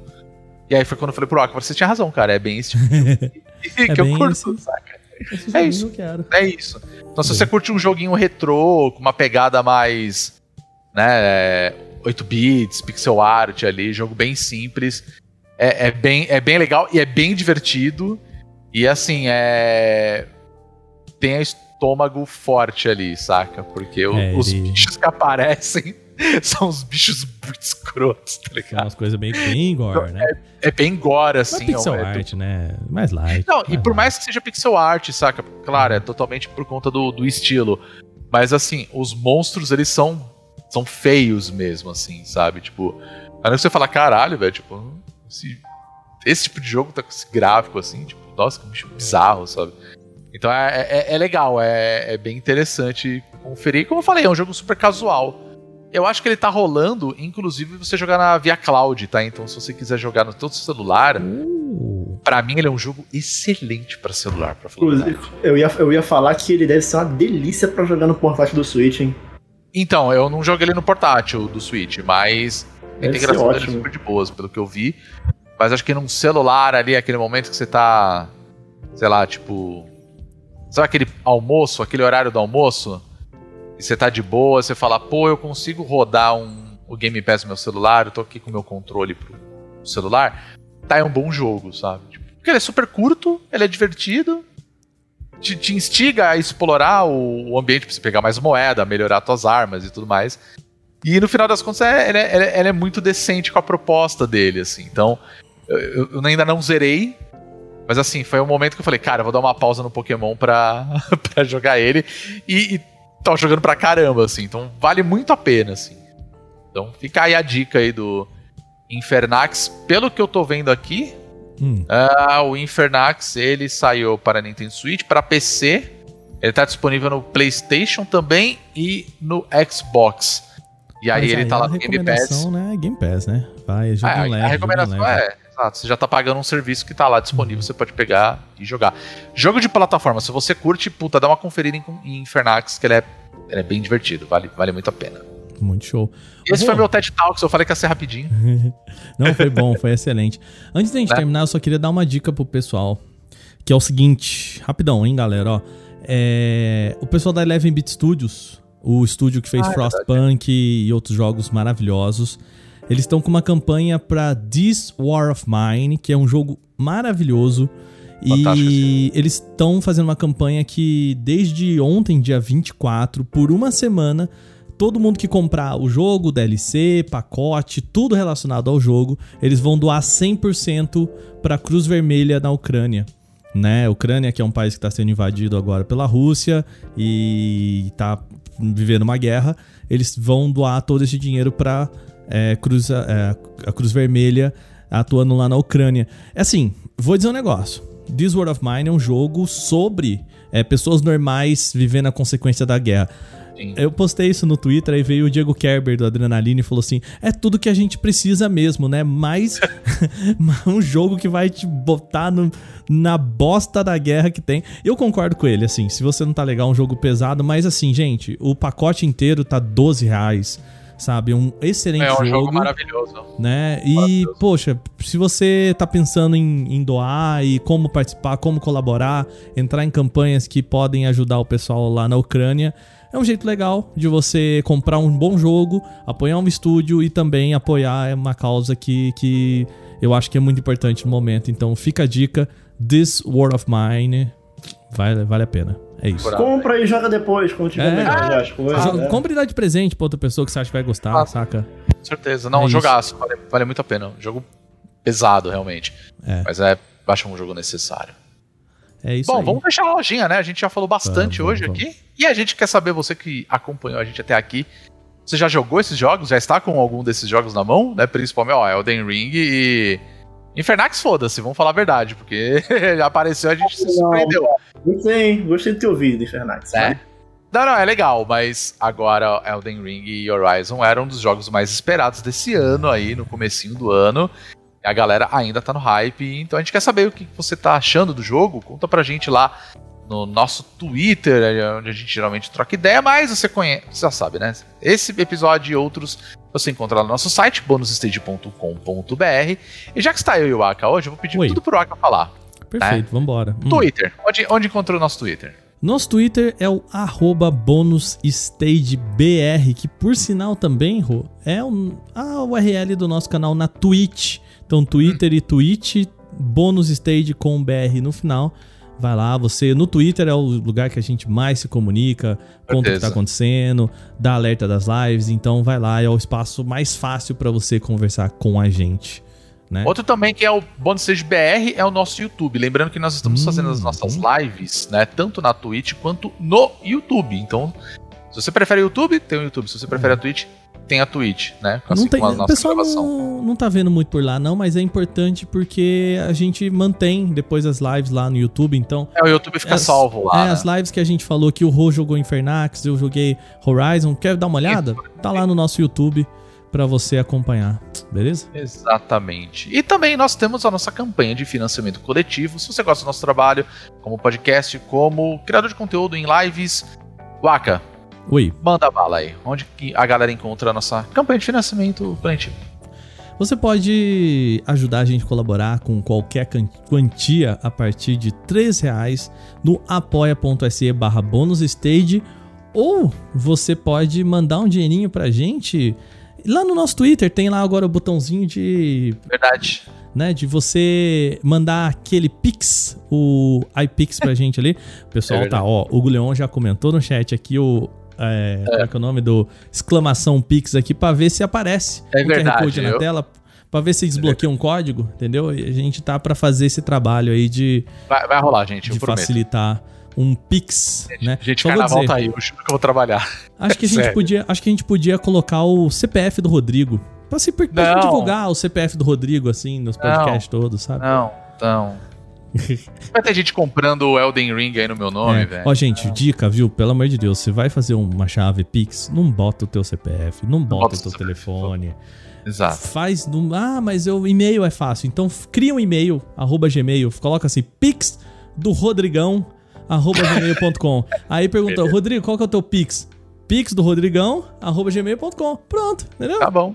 Né? É fácil. Beleza. Aceita as Pix? É. Será que tem esse e-mail? Deve ter. Alguém já deve ter criado. Aceita as ah, Pix. deve, deve ter, deve, Deve ter, deve ter. Mas Então, enfim. Fica né? a dica aí pra você. Lembrando também que vocês podem ajudar a gente financeiramente também de outra forma, que é através da Twitch. Na Twitch você consegue dar bits e subs, né, com as inscrições. É. Se você paga o, o Amazon Prime, por exemplo, você ganha mensalmente um, um sub gratuito, né? E você pode doar e ajuda bastante a gente também, no final das contas. Então, considere também. E claro, com para a palavra aqui da gente, a, a divulgação sempre é o, o melhor forma de colaborar aí, certo?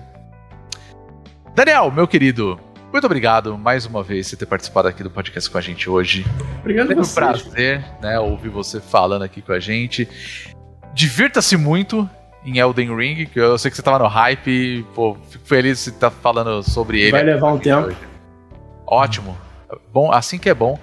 E eu gostaria que você fizesse o seguinte, tudo bem, você já se apresentou, mas eu queria que você falasse pra gente onde encontrar é, você nas redes sociais, encontrar um pouco aí do seu trabalho lá no Splitcast também.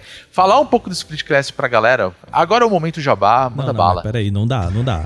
Não dá. Pra Dá? encontrar o Daniel, só no Elden Ring. agora. É, não. É, é Elden Ring, esse, dias você não vai me encontrar em lugar nenhum. Você vai ter Tá que, bom. você vai ter que me invadir no Elden Ring ou Tá jogar co-op, entendeu? E aí Tá você vai ou me matar ou me ajudar. Tá certo. Mas ó, se vocês quiserem me ver no Twitter daqui a alguns dias, depois que eu zerar Elden Ring, é em Daniel Coutinho Underline. É, você vai me encontrar majoritariamente no Twitter, eu não sou muito das redes sociais, não. E a gente tá lá também pelo Splitcast, que eu gravo com meus queridos é, Gusta, é, a Lucy, a Thaís e o Wash. E a gente tá aí com episódio semanal, a gente faz live, a gente faz um monte de coisa. Você pode encontrar a gente lá também no Twitter em arroba Underline. Na Twitch, também Splitcast Underline. No Instagram também, é tudo Splitcast Underline. Entendeu? Bom. Botou Splitcast Underline e acabou. Até, até as redes sociais que tinham o Splitcast disponível, a gente falou, não, não, não, não. Underline. Underline. Vai ficar tudo igual, entendeu?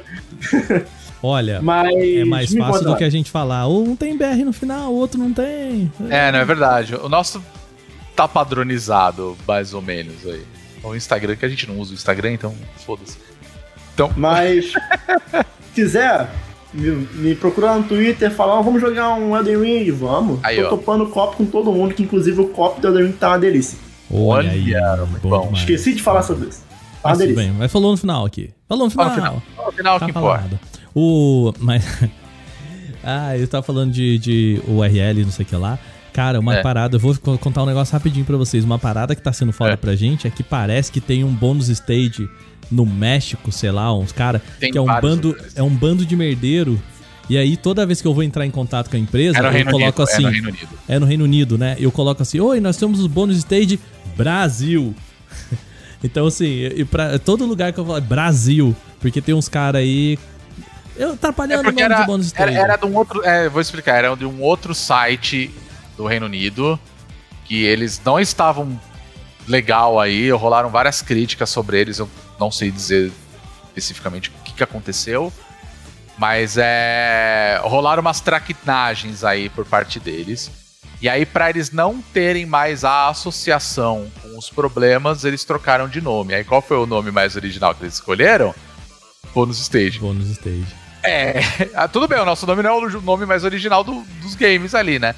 Mas, enfim, aí foi isso, então é, acontece. A gente tem É. Agora eu tenho que aí. falar que é Brasil. Bônus stage Brasil.